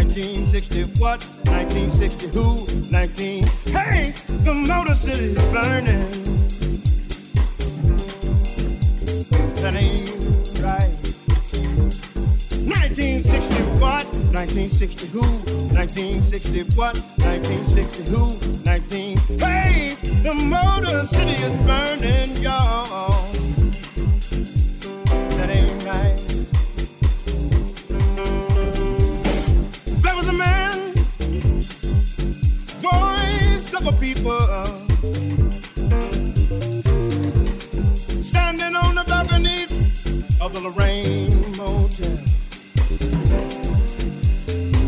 Shots rang out. Yes, it was a gun, he was the only one to fall down, y'all. That ain't right. Then his people scream, ain't no need for sunlight, ain't no need for moonlight, need street light, just burning real bright. Some folks say we gon' fight. Cause this here thing just ain't right. 1960 what? 1960 who? 1960 what? 1960 who? 19. Hey, the Motor City is burning, y'all.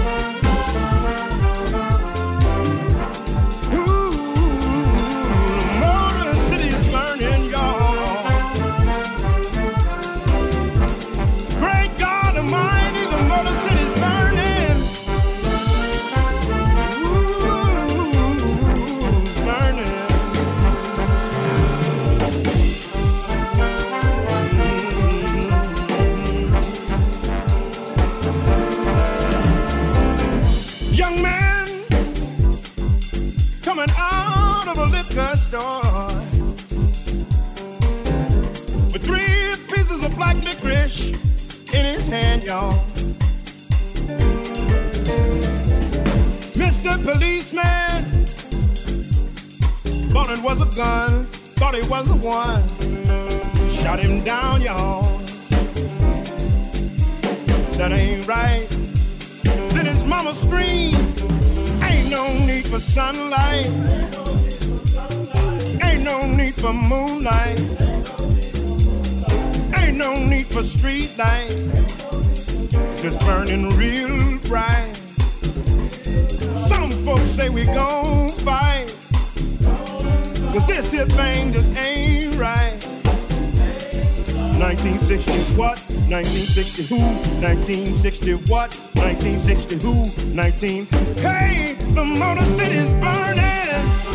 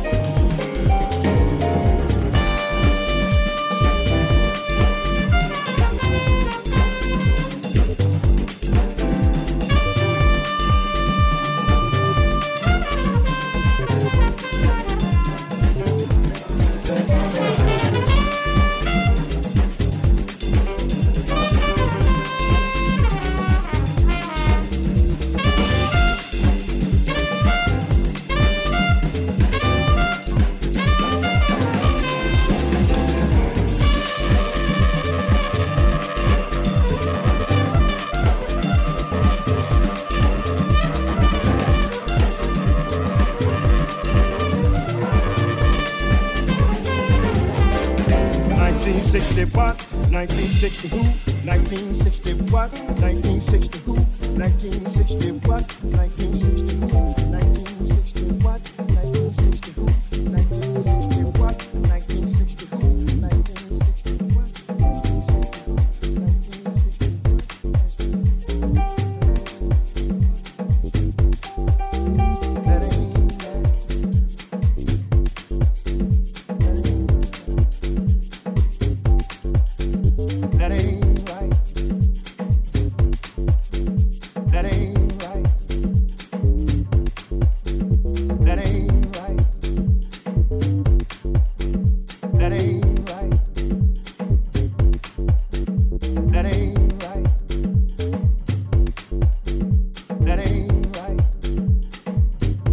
now listening to Fusebox Radio with DJ Fuse. What's up, everybody? It's your boy right here, Lamar Blackman, and this is Direct Effects. That's right, the jump off. Your hottest daily dose of entertainment and college news brought to you by the Black University Radio Network. And on today's show, I'll speak on the Great American Conspiracy and President Obama. Yes, with great sadness, we have to introduce the race card into the present conversation about the American economy and the president, and I'll break that down for you. J. Cole has a brand new CD, Cole World: The Sideline Story, which debuted at number one on hip hop and R&B charts, and we'll break down his style and let you know what to expect on his new album. And with the destabilization of Libya and the assassination of another Muslim leader, Muammar Gaddafi, is this the 21st century colonialism and imperialism of Africa and the Middle East going on right under our nose, and we're not paying attention? We'll break all that down. All right, here next. Don't you move on Direct Effect. Hey, are you tired of those same old energy drinks with bad taste? Make a switch to Pitbull Energy Drink with a guaranteed no aftertaste. Pitbull offers more energy with ginseng and vitamins B6 and B12. With a ginger ale lemon lime flavor, Pitbull meets the consumer's demand for better tasting and healthier energy products with a guaranteed no aftertaste. Make a switch to Pitbull Energy Drink. Pitbull offers more energy with ginseng and vitamins B6 and B12. With a ginger ale lemon lime flavor, Pitbull meets the consumer's demand for better tasting and healthier energy products. For more information on Pitbull energy drinks, bars, and mixes, visit their website at hiphopbev.com. That's hiphopbev.com. Online orders available at hiphopbev.com. Straight up, now tell me, do you really wanna love me forever? Oh, oh, oh. Or is it just a hit and run? hey, we got a good thing. Don't know if I'ma see you again. We caught up with Jermaine Lamar Cole, better known simply as J. Cole. He's the lead artist and the first to be signed to Jay Z's label Roc Nation, and his new album, Cole World: The Sideline Story, is number one on Billboard's top 100 R&B and hip hop albums. And here's J. Cole giving us a little insight on what we can expect from his new project. What's good, fam? Well, first of all, I'm excited. Um, the album to me sounds incredible. I feel like it's gonna pave the way for a new, just a new way of, of rapping, like storytelling. I'm, I'm trying to make that cool and, and, and find a way to make that popular. Um, again, I guess, but it still feels new. So the production-wise is, you know, I got live instrumentation. I feel like it's the best production of my life. And storytelling-wise and rapping-wise, you know, it's, it's up there as well. So I don't know. I could toot my own horn, but I, all, all I can really say is I, I feel like, you know, I got something special. That's J. Cole, and the new album is Cole World, The Sideline Story. Available now on Roc Nation, Columbia Records. And you can visit jcolemusic.com, dreamvillain.net, and rocnation.com to preview the album. Good looking, Jay, and much continued success on the record. Libyan President Muammar Gaddafi's death was an assassination and it's laid squarely on the feet of the United States, Great Britain, and France. The same Western powers who in the 1600s imposed colonialism for over three centuries, occupied minerals and resource rich land in Africa, massively plundered resources, destroyed cultures, identities, and alienated languages of millions of people. The ousted Libyan leader's country of Libya is oil rich, just like Iraq. So oil rich that it's the number two supplier on the world market, oil rich. Libya also has the number two gold reserve in the world behind China. There's 3.3 tons of gold in the country of Libya. Libya boasted one of the best qualities of life in Africa and one of the best healthcare systems in the world. The literacy rate went from 20% to 86% under Gaddafi. Muammar Gaddafi spent billions of dollars setting up a satellite over Africa so Africans would have communication on the continent without going through Europe. He set up a World Bank of Africa with his own money, $6 billion, to allow African nations to borrow in order to build infrastructure in their countries without the exorbitant interest of the World Bank in France. Muammar Gaddafi was meeting with African leaders to begin creating a United States of Africa, which consists of railroads built to connect African countries telecommunication lines to expand commerce, and to begin to create a united Africa when he was killed. Do your research. The history of America for the last 80 years and economic theory both prove that every period of high unemployment since the Great Depression of the 1930s has had some form of government finance or job creation to put people back to work. With full knowledge of this reality, how is it that Tea Party supporters can demand that the president create jobs with no available funds? A freeze on the debt ceiling while fighting any tax increases, which in fact represents the only way to raise additional revenues without cutting entitlement programs. The very educated Tea Party members know that such program cuts would virtually destroy and even kill millions of Americans on Social Security, Medicare, and eliminate the possibility of additional benefits to the 25 million Americans still unemployed. Those Tea Party members of the U.S. Congress that created the debt ceiling crisis did so with full knowledge of everything mentioned here, and therefore represent a violation of their oath of office in which each of them pledged, quote, to uphold and defend the Constitution of the United States.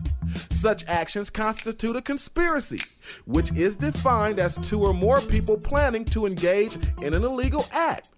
The desire by this group to make President Obama a one term president and to do so by causing government to fail under his leadership is intended to not only eliminate America's first black president, but to ensure that any further effort to place a person of color in the White House will instantly bring association with America's first black president.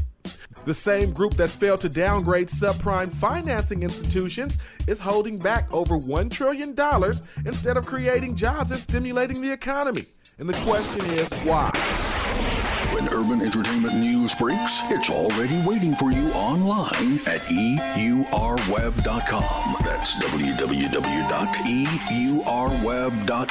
eurweb.com. That's going to do it for this edition of Direct Effects, y'all. It's a wrap. And make sure you get on that treasure hunt. That's Pitbull Energy Bars, sold in 7 Elevens across the country. And we're giving $100 gift cards from American Express to the first five people who can hit us at blackcollegeradio at gmail.com and let us know what 7 Eleven you picked your Pitbull Energy Bar up at. Until tomorrow, it's your boy right here, Lamar Blackman, and I'm gone. Ladies and gentlemen, you are now witnessing Fusebox Radio.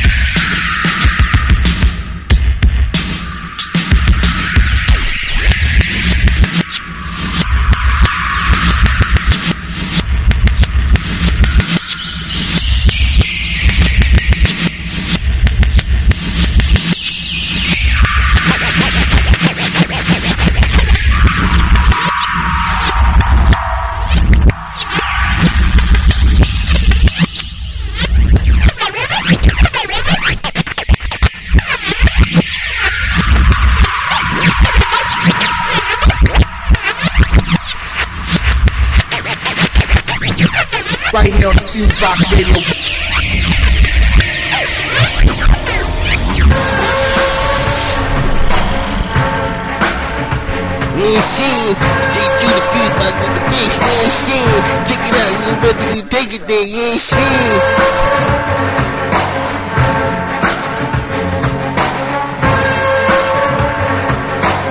Follow me, tell me if think niggas is trying to kill me. Picturing pistols, spitting hollow points till they drill me. Keeping it real, and even if I do conceal my criminal thoughts, preoccupied with keeping still. See niggas is false, sitting in court, turn snitches. They used to be real, but now they petrified bitches. I'm trying to be strong. They sending armies out to bomb me. Listen to Ron, the only DJ that can calm me, constantly armed. My firepower keep me warm. I'm trapping the storm, and fuck the world till I'm gone. Bitches be warned, word is born, you'll get torn. I'm busting on Giuliani, rubbing my niggas wrong. Ending this song before I leave. Picture me, I'm spitting that pump. Bitches and hustling to be free. Watch me set it. Niggas don't want it, you can get it. Bet it. Make these jealous niggas mad. I said it. This thug life, nigga, we don't cater to you hoes. Fuck with me. Have a hundred motherfuckers at your door with four foes. yeah, nigga. Thug life. I'm hard.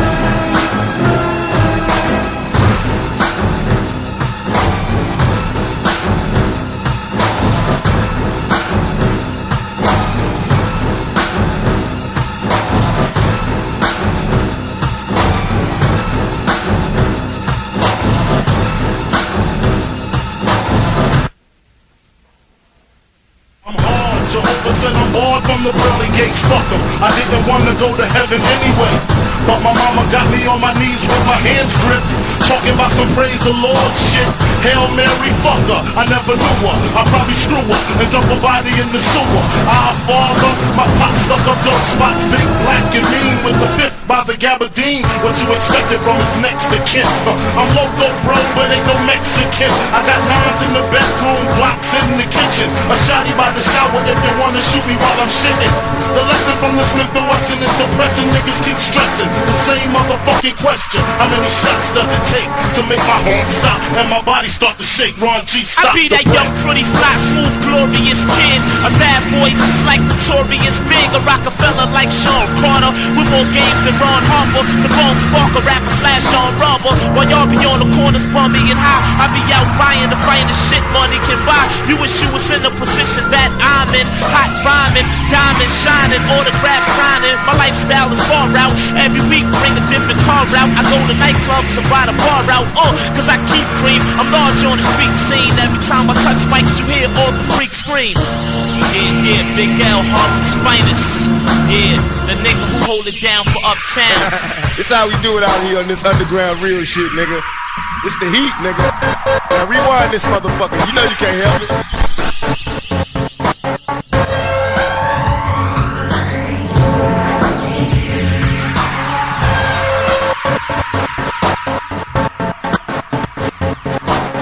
Yo, you checking out Fusebox Radio with John Judah, and this is your truly, Big Guru, the icon. On, my man Guru Ball is slick. Bring it on if you what think you can hang. If not, legendary. then let me do my thing. Yo, Kamachi, Philly's my official script. Half street scientific, what I hit you with. The mind of an African initiate. I use my magic to murder any click you get. Don't need to click a clip. I'm in the jungle with Apollo stick. More powerful than any hollow tips. I'm out there like I blew up on the Apollo ship. I don't listen to Earth radio or follow hits. I'ma die for this hip hop home I fought. And Guru got the tempo where the bones is bought. So I can create a world where my poems is taught. And now I got 'em caught like high heels in the cracks of the boardwalk. blood from their mug, but I give them the sword talk. Keep my eyes open like a war hawk. They slugs melt, but I think they need more salt. When my black candles burn in the middle of white floor talk. Motherfuckers know who's the best. Kamachi. Mommy Bring it on if you think you can hang. And if not, then let me do my thing. Uh, bring it on, but make sure intentions are pure. Cause like the saying goes, all's fair in love and war. They wanna try to dead a brother for. My bags are packed, I'm about to head out on another tour. While back home, all the shorties learn to pack chrome. They catch you slipping, you could get hit to the back of your dome. The New York blocks are still scorching. Word up, and it's the same down in Philly, and the same up in Boston. Down south and out west, some don't move without vests. I feel a couple of rappers, but I doubt the rest. Cause I can tell they don't know what they're in it for. They know their whole steez is weak, but won't even admit it or don't wanna play the game by the rules. So again, the blind leads the blind, the foolish led by the fools. And picture me not setting it straight. Uh, that's like a fat kid at a cookout, not getting a plate. So bring it on. What the fuck Motherfuckers know who's the best. Come on, Kamachi. Mommy Bring it on if you think you can hang. And if not, then let me do my thing. Uh, hey yo, I'm humble and calm, but I still rumble and bomb. Any fugazi lazy rapper, I crumble in my palm. They play roles. And they could never rock me. I'm well protected, well connected, and I rock Kamachi. About to take ours back from the culture stealers. Cause we'll never see power unless we let our culture heal us. The strongest people call us the soul survivors. So beware the burning sands and the molten lava. Yo, the God known to control every cycle and season. Commercial ass disciples is leaving. But I hit them with this automatic rifle, I'm breathing. And send their souls right back to the spiritual regions. My show get a listeners a miracle evening. Mary's womb is the spot that my voice was conceived in. Now understand me and what you should believe in. Don't care about my wrist long as my mental is pleasing. My Motherfuckers know the Messiah, mommy legendary, cold status. Bring it on if you think you can hang. And if not, then let me do my thing. And, and, if not, and, if not, then let me do my thing. And if not, and if not, and if not, then let me do my thing. Bring, bring it on, motherfuckers. Bring it on, motherfuckers. Yeah, bring it on if you think you can hang. Yeah, and if not, then let me do my thing. Yeah. Word up, bring it on if you think you can hang, stupid. Yeah, it's your man Guru, Gang Starr representing, aka Baldhead Slick. You know what I'm saying? I'm in the house with my man Kamachi. Straight like that, Philly to New York to worldwide. We'll put an end to your fraudulent behavior. That's what's up. It's about to change, you heard?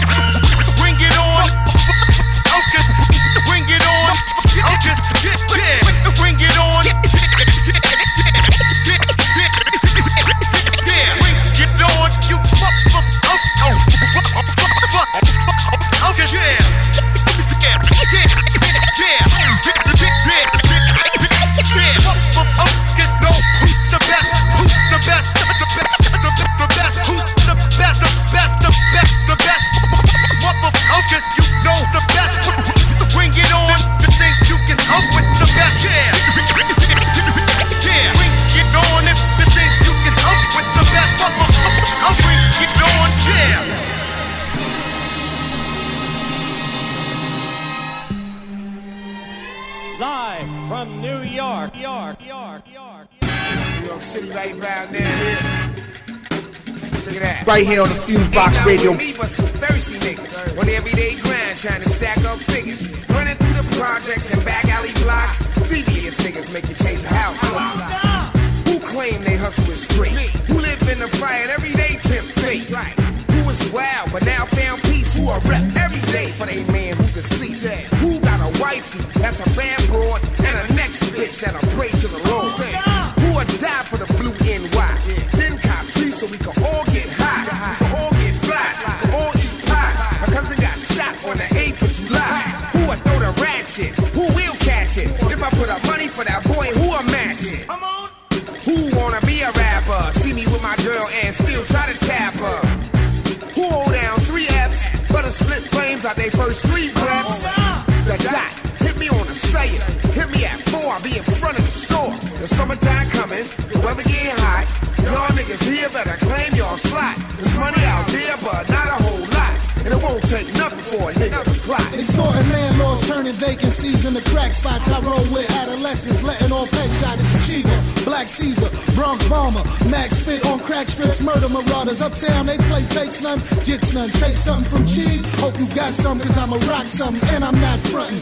John F. Kennedy shot right through your wig. You fucking with some niggas that can't be pinched, so come on down, get lynched. It's a round sound when the pound sound. You fucking clown, we'll plant you in the ground, which means no get back. So next time your ass come around, don't forget that. Uh-huh. hoes listen when I put my hand down. My soldiers fall back when I tell them stand down. Uh-huh. We rolling with the burners out, bodies on the ground. Snatch up a pound, turn up the sound, back to the boogie. My hoes listen when I put my hand down. My soldiers fall back when I tell them stand down. We rolling with the burners out, bodies on the ground. Snatch up a pound, turn up the sound, back to the boogie. Yeah, uh-huh. And bitches say I smoke too much. And why niggas wanna hate? Cause the kid got his dough up. Your flow suck, nigga. Fuck the whole industry. I couldn't care less if none of y'all remember me. Get Ghetto, I'm street prone, hold a heat chrome. Nothing stopping us from getting this damn money. I'm a beast on the track for a mill scrapper. And I'll punch you in your face. I don't care if you an ill rapper. I'm right back in the hood where I'm supposed to be. You slacking, ain't getting it like you supposed to be. Hopefully, none of y'all niggas approaching me with that weak shit. You get your whole team hit. I seen shit like shootouts in broad daylight. I did shit like shootout in broad daylight. We grown men, we don't play fight. Get your issue correct, bitch nigga. Bitch nigga, uh huh. Yeah. Yeah, let's go out to the P brothers, the whole UK, and Chivas, you got X, GS, and the rest of this clique. Come on down, niggas. My cousin Drake, heavy hitters. You are now listening to Fusebox Radio, bringing the best of hip hop and soul music, news, and commentary from all over.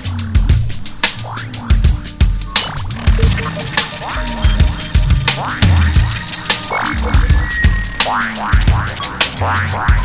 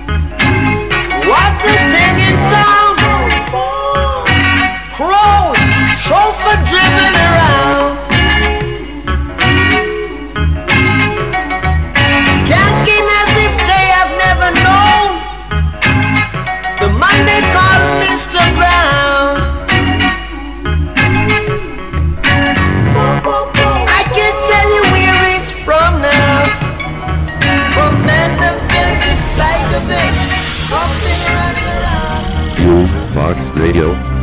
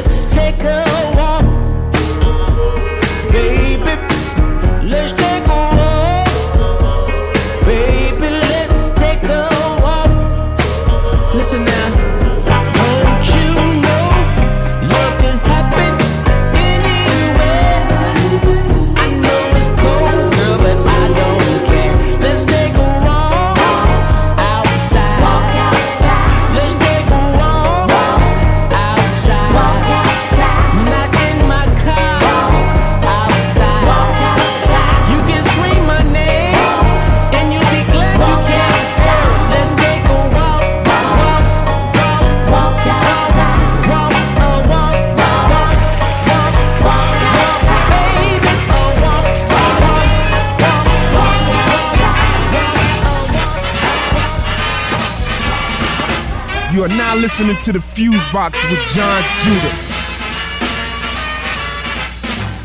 Pick me a town in any clime where people like a swinging time. And stay awake both day and night now. Everybody's feeling good and bright. Then throw me smack dab in the middle. Pitch me smack dab in the middle. Pitch me smack dab in the middle. Let me swing till I satisfy my soul. Now I want ten Cadillacs and a diamond mill. Ten suits of clothes to dress to kill. I want a ten room house and some barbecue. And fifty chicks not over twenty-two. Then throw me smack dab in the middle. Hurl me smack dab in the middle. You can curl me smack dab in the middle. Let me swing till I satisfy my soul.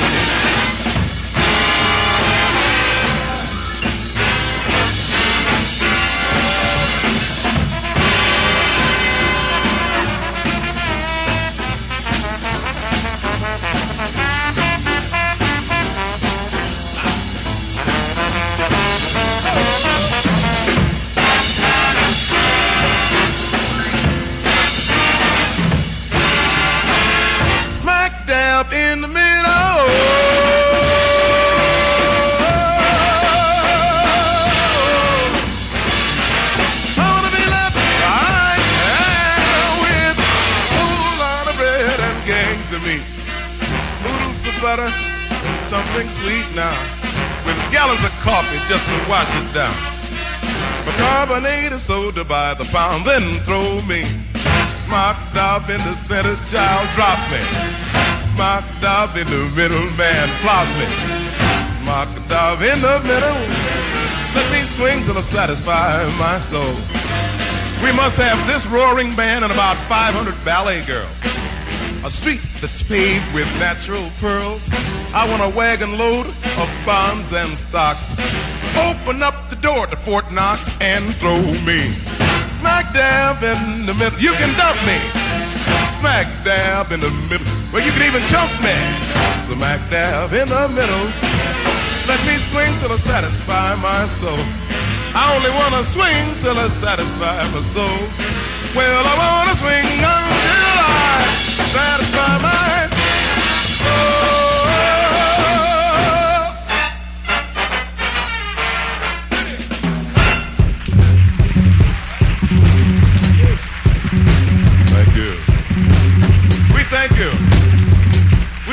Thank you so much.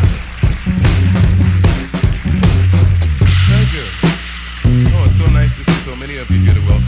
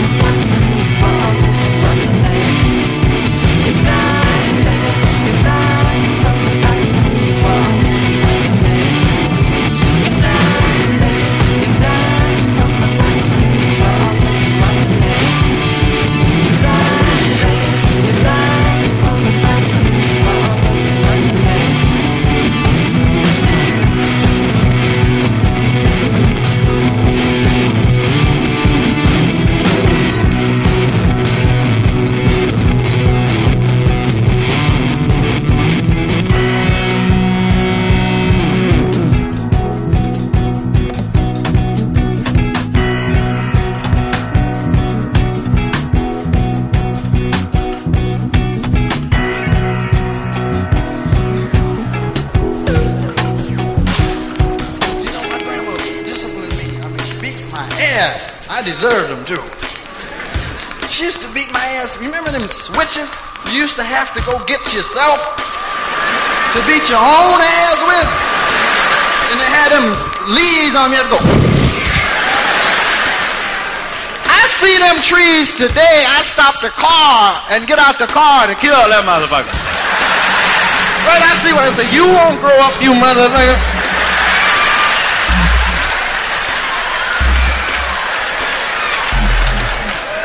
Right? Because that was some hell of a psychology, right? To make you go get a switch to beat your own ass with. Right? My grandma said, boy, go get me something to beat your ass with. And that would be the longest walk in the world. That would be the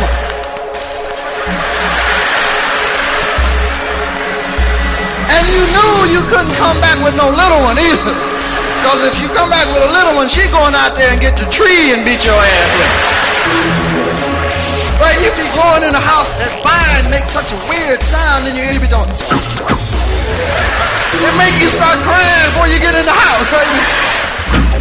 Mama!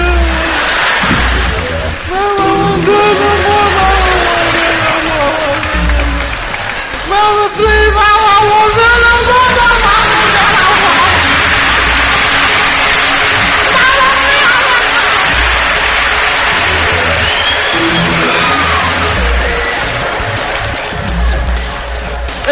said, my mama would beat my ass with anything, right? Like she'd take them old douchebag pipes. You remember them old long red cars? On them big fat douchebags. You remember my grandmother used to call them a hot water bottle. Used to hang in the bathroom on a coat hanger. Smell like vinegar.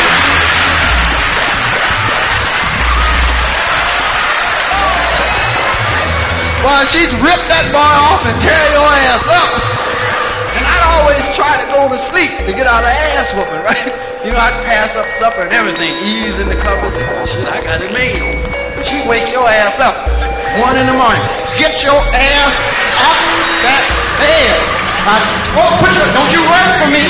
Don't you ever run from me. As long as you black, don't you run from me.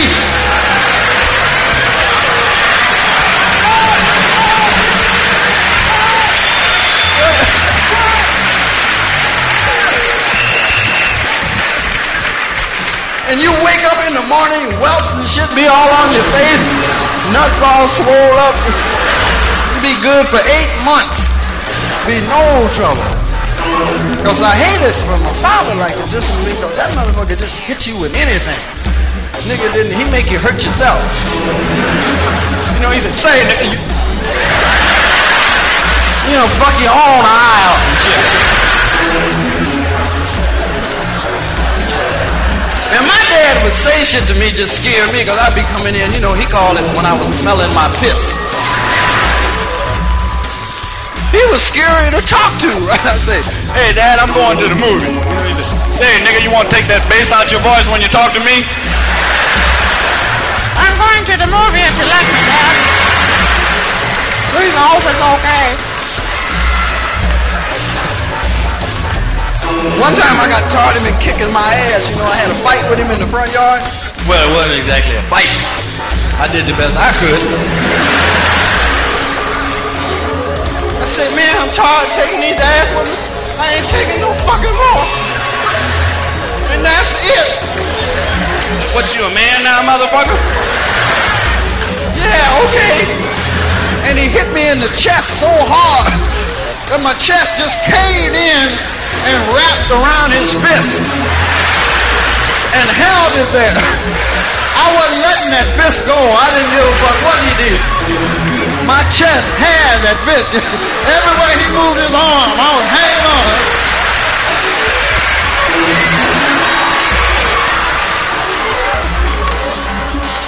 Know he wasn't gonna kill me. he grabbed me by my throat. My eyes was getting big and shit. And he bust my head against the cement. And some blood came out.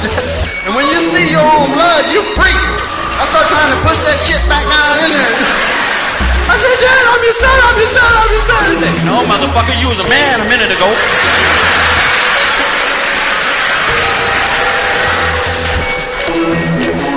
He was beautiful though, motherfucker had strength. Inner strength. Was a good human being. Motherfucker had a lot of heart. Say anything that was on his mind. Anything. I mean, he was brutally honest. Like we going to my stepmother's funeral, and it was like one of the coldest days in the history of Peoria, Illinois, like 20 below zero. And I'm sitting in the back seat with my father crying shit. It's all right, man. It's gonna be okay. Man, it's getting colder and I'm better bitch myself.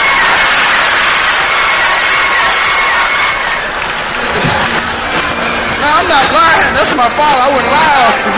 He'd be at the graveyard talking to the preacher. Hey, man, when the shit over? Goddamn. Get to the part about the date. I love you, baby, but goddamn, out here.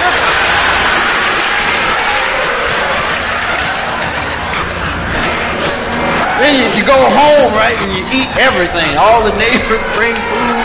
You know, everybody brings something to eat and drink. Forget about the past and shit. Look forward. Lady named Miss Irene brought some dressing. Beautiful dressing with almonds. You it's beautiful. Miss Irene helped raise me too. She had some beautiful dressing. We was eating, and somebody saw some little feet on their almonds. Say, Rich, there's some feet hanging on my arm.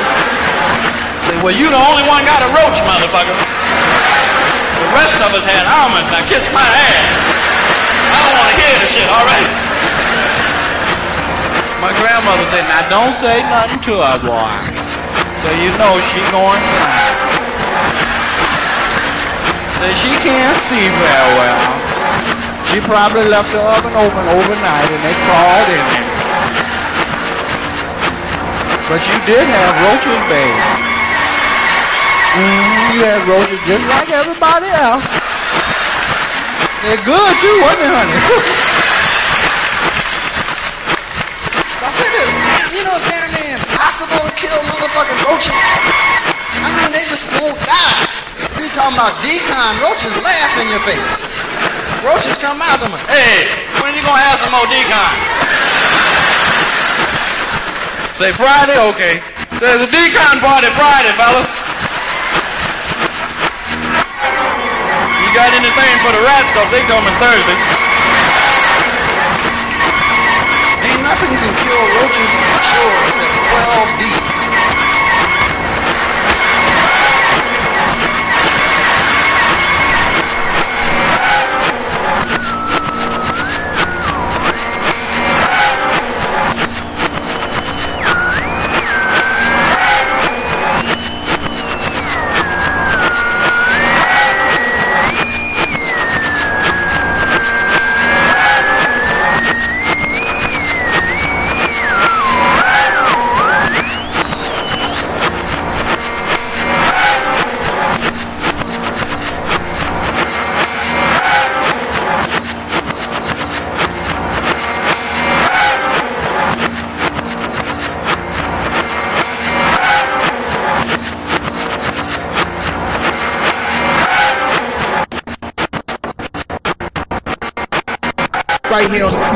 Radio.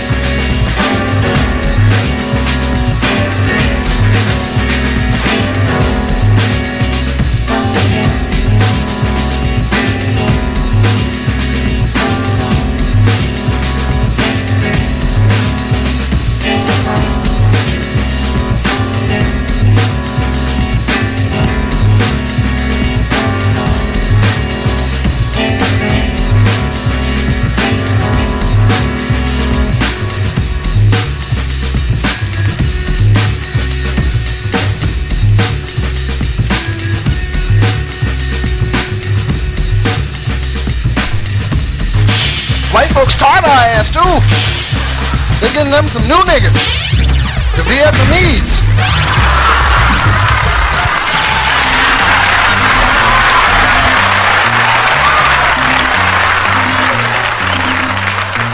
But bring them over. Bring all of them over.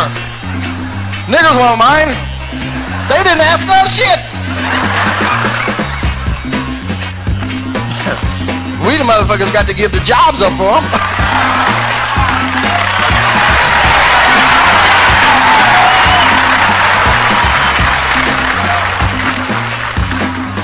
motherfuckers. I know why they like them motherfuckers too. Cause they got the kind of music they can dance to.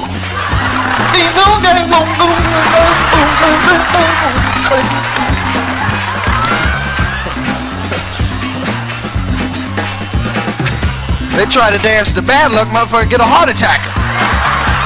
Damn, is it ever gonna stop? It was funny, man, pleading for the orphans and shit. God, we've got to do something. The little oh my goodness.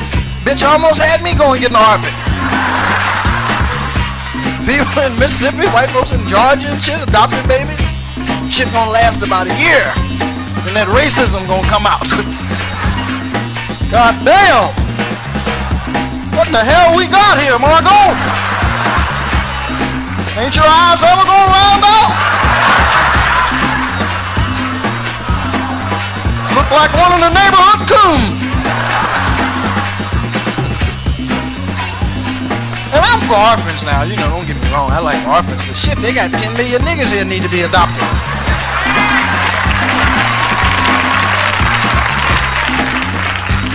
They got a show in LA on TV, they be selling niggas for adoption on the TV. You ever see those shows? Get one of these niggas, please. It's a big head one here, he's alright. I'd take him home, but I have a dog.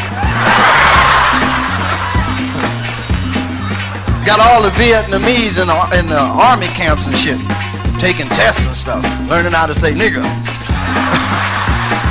so they can become good citizens. Right? They got classes, you know they have. All right, let's try again, tropes. Niggle, niggle, niggle. Niggle, niggle, niggle, niggle, niggle. Yeah, that's close. Get your ass kicked, you know you made it.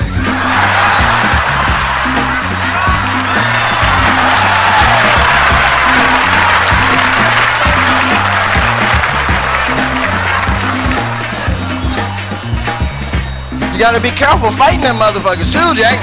Cause they know karate and kung fu and jujitsu and all that old shit, you know. And be hollering at your ass while they kick it. I don't mind motherfucker kicking my ass, but don't be hollering at me too. Make me mad or cry to this motherfucker.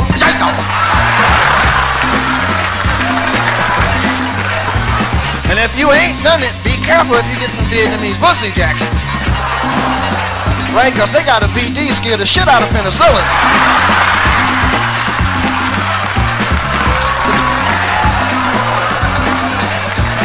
It'd be up there waiting on penicillin. Jack. Come on up in here, Penna. Yeah, we got something for your ass. Come on up in here.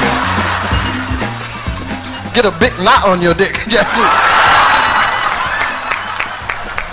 What is it, Doc? I don't know. I don't want to touch it. I know. Funk of 40,000 years. Leave it over there or whatever. Hey, yo, J. Judah on the beat, man. Yeah, yeah, yeah.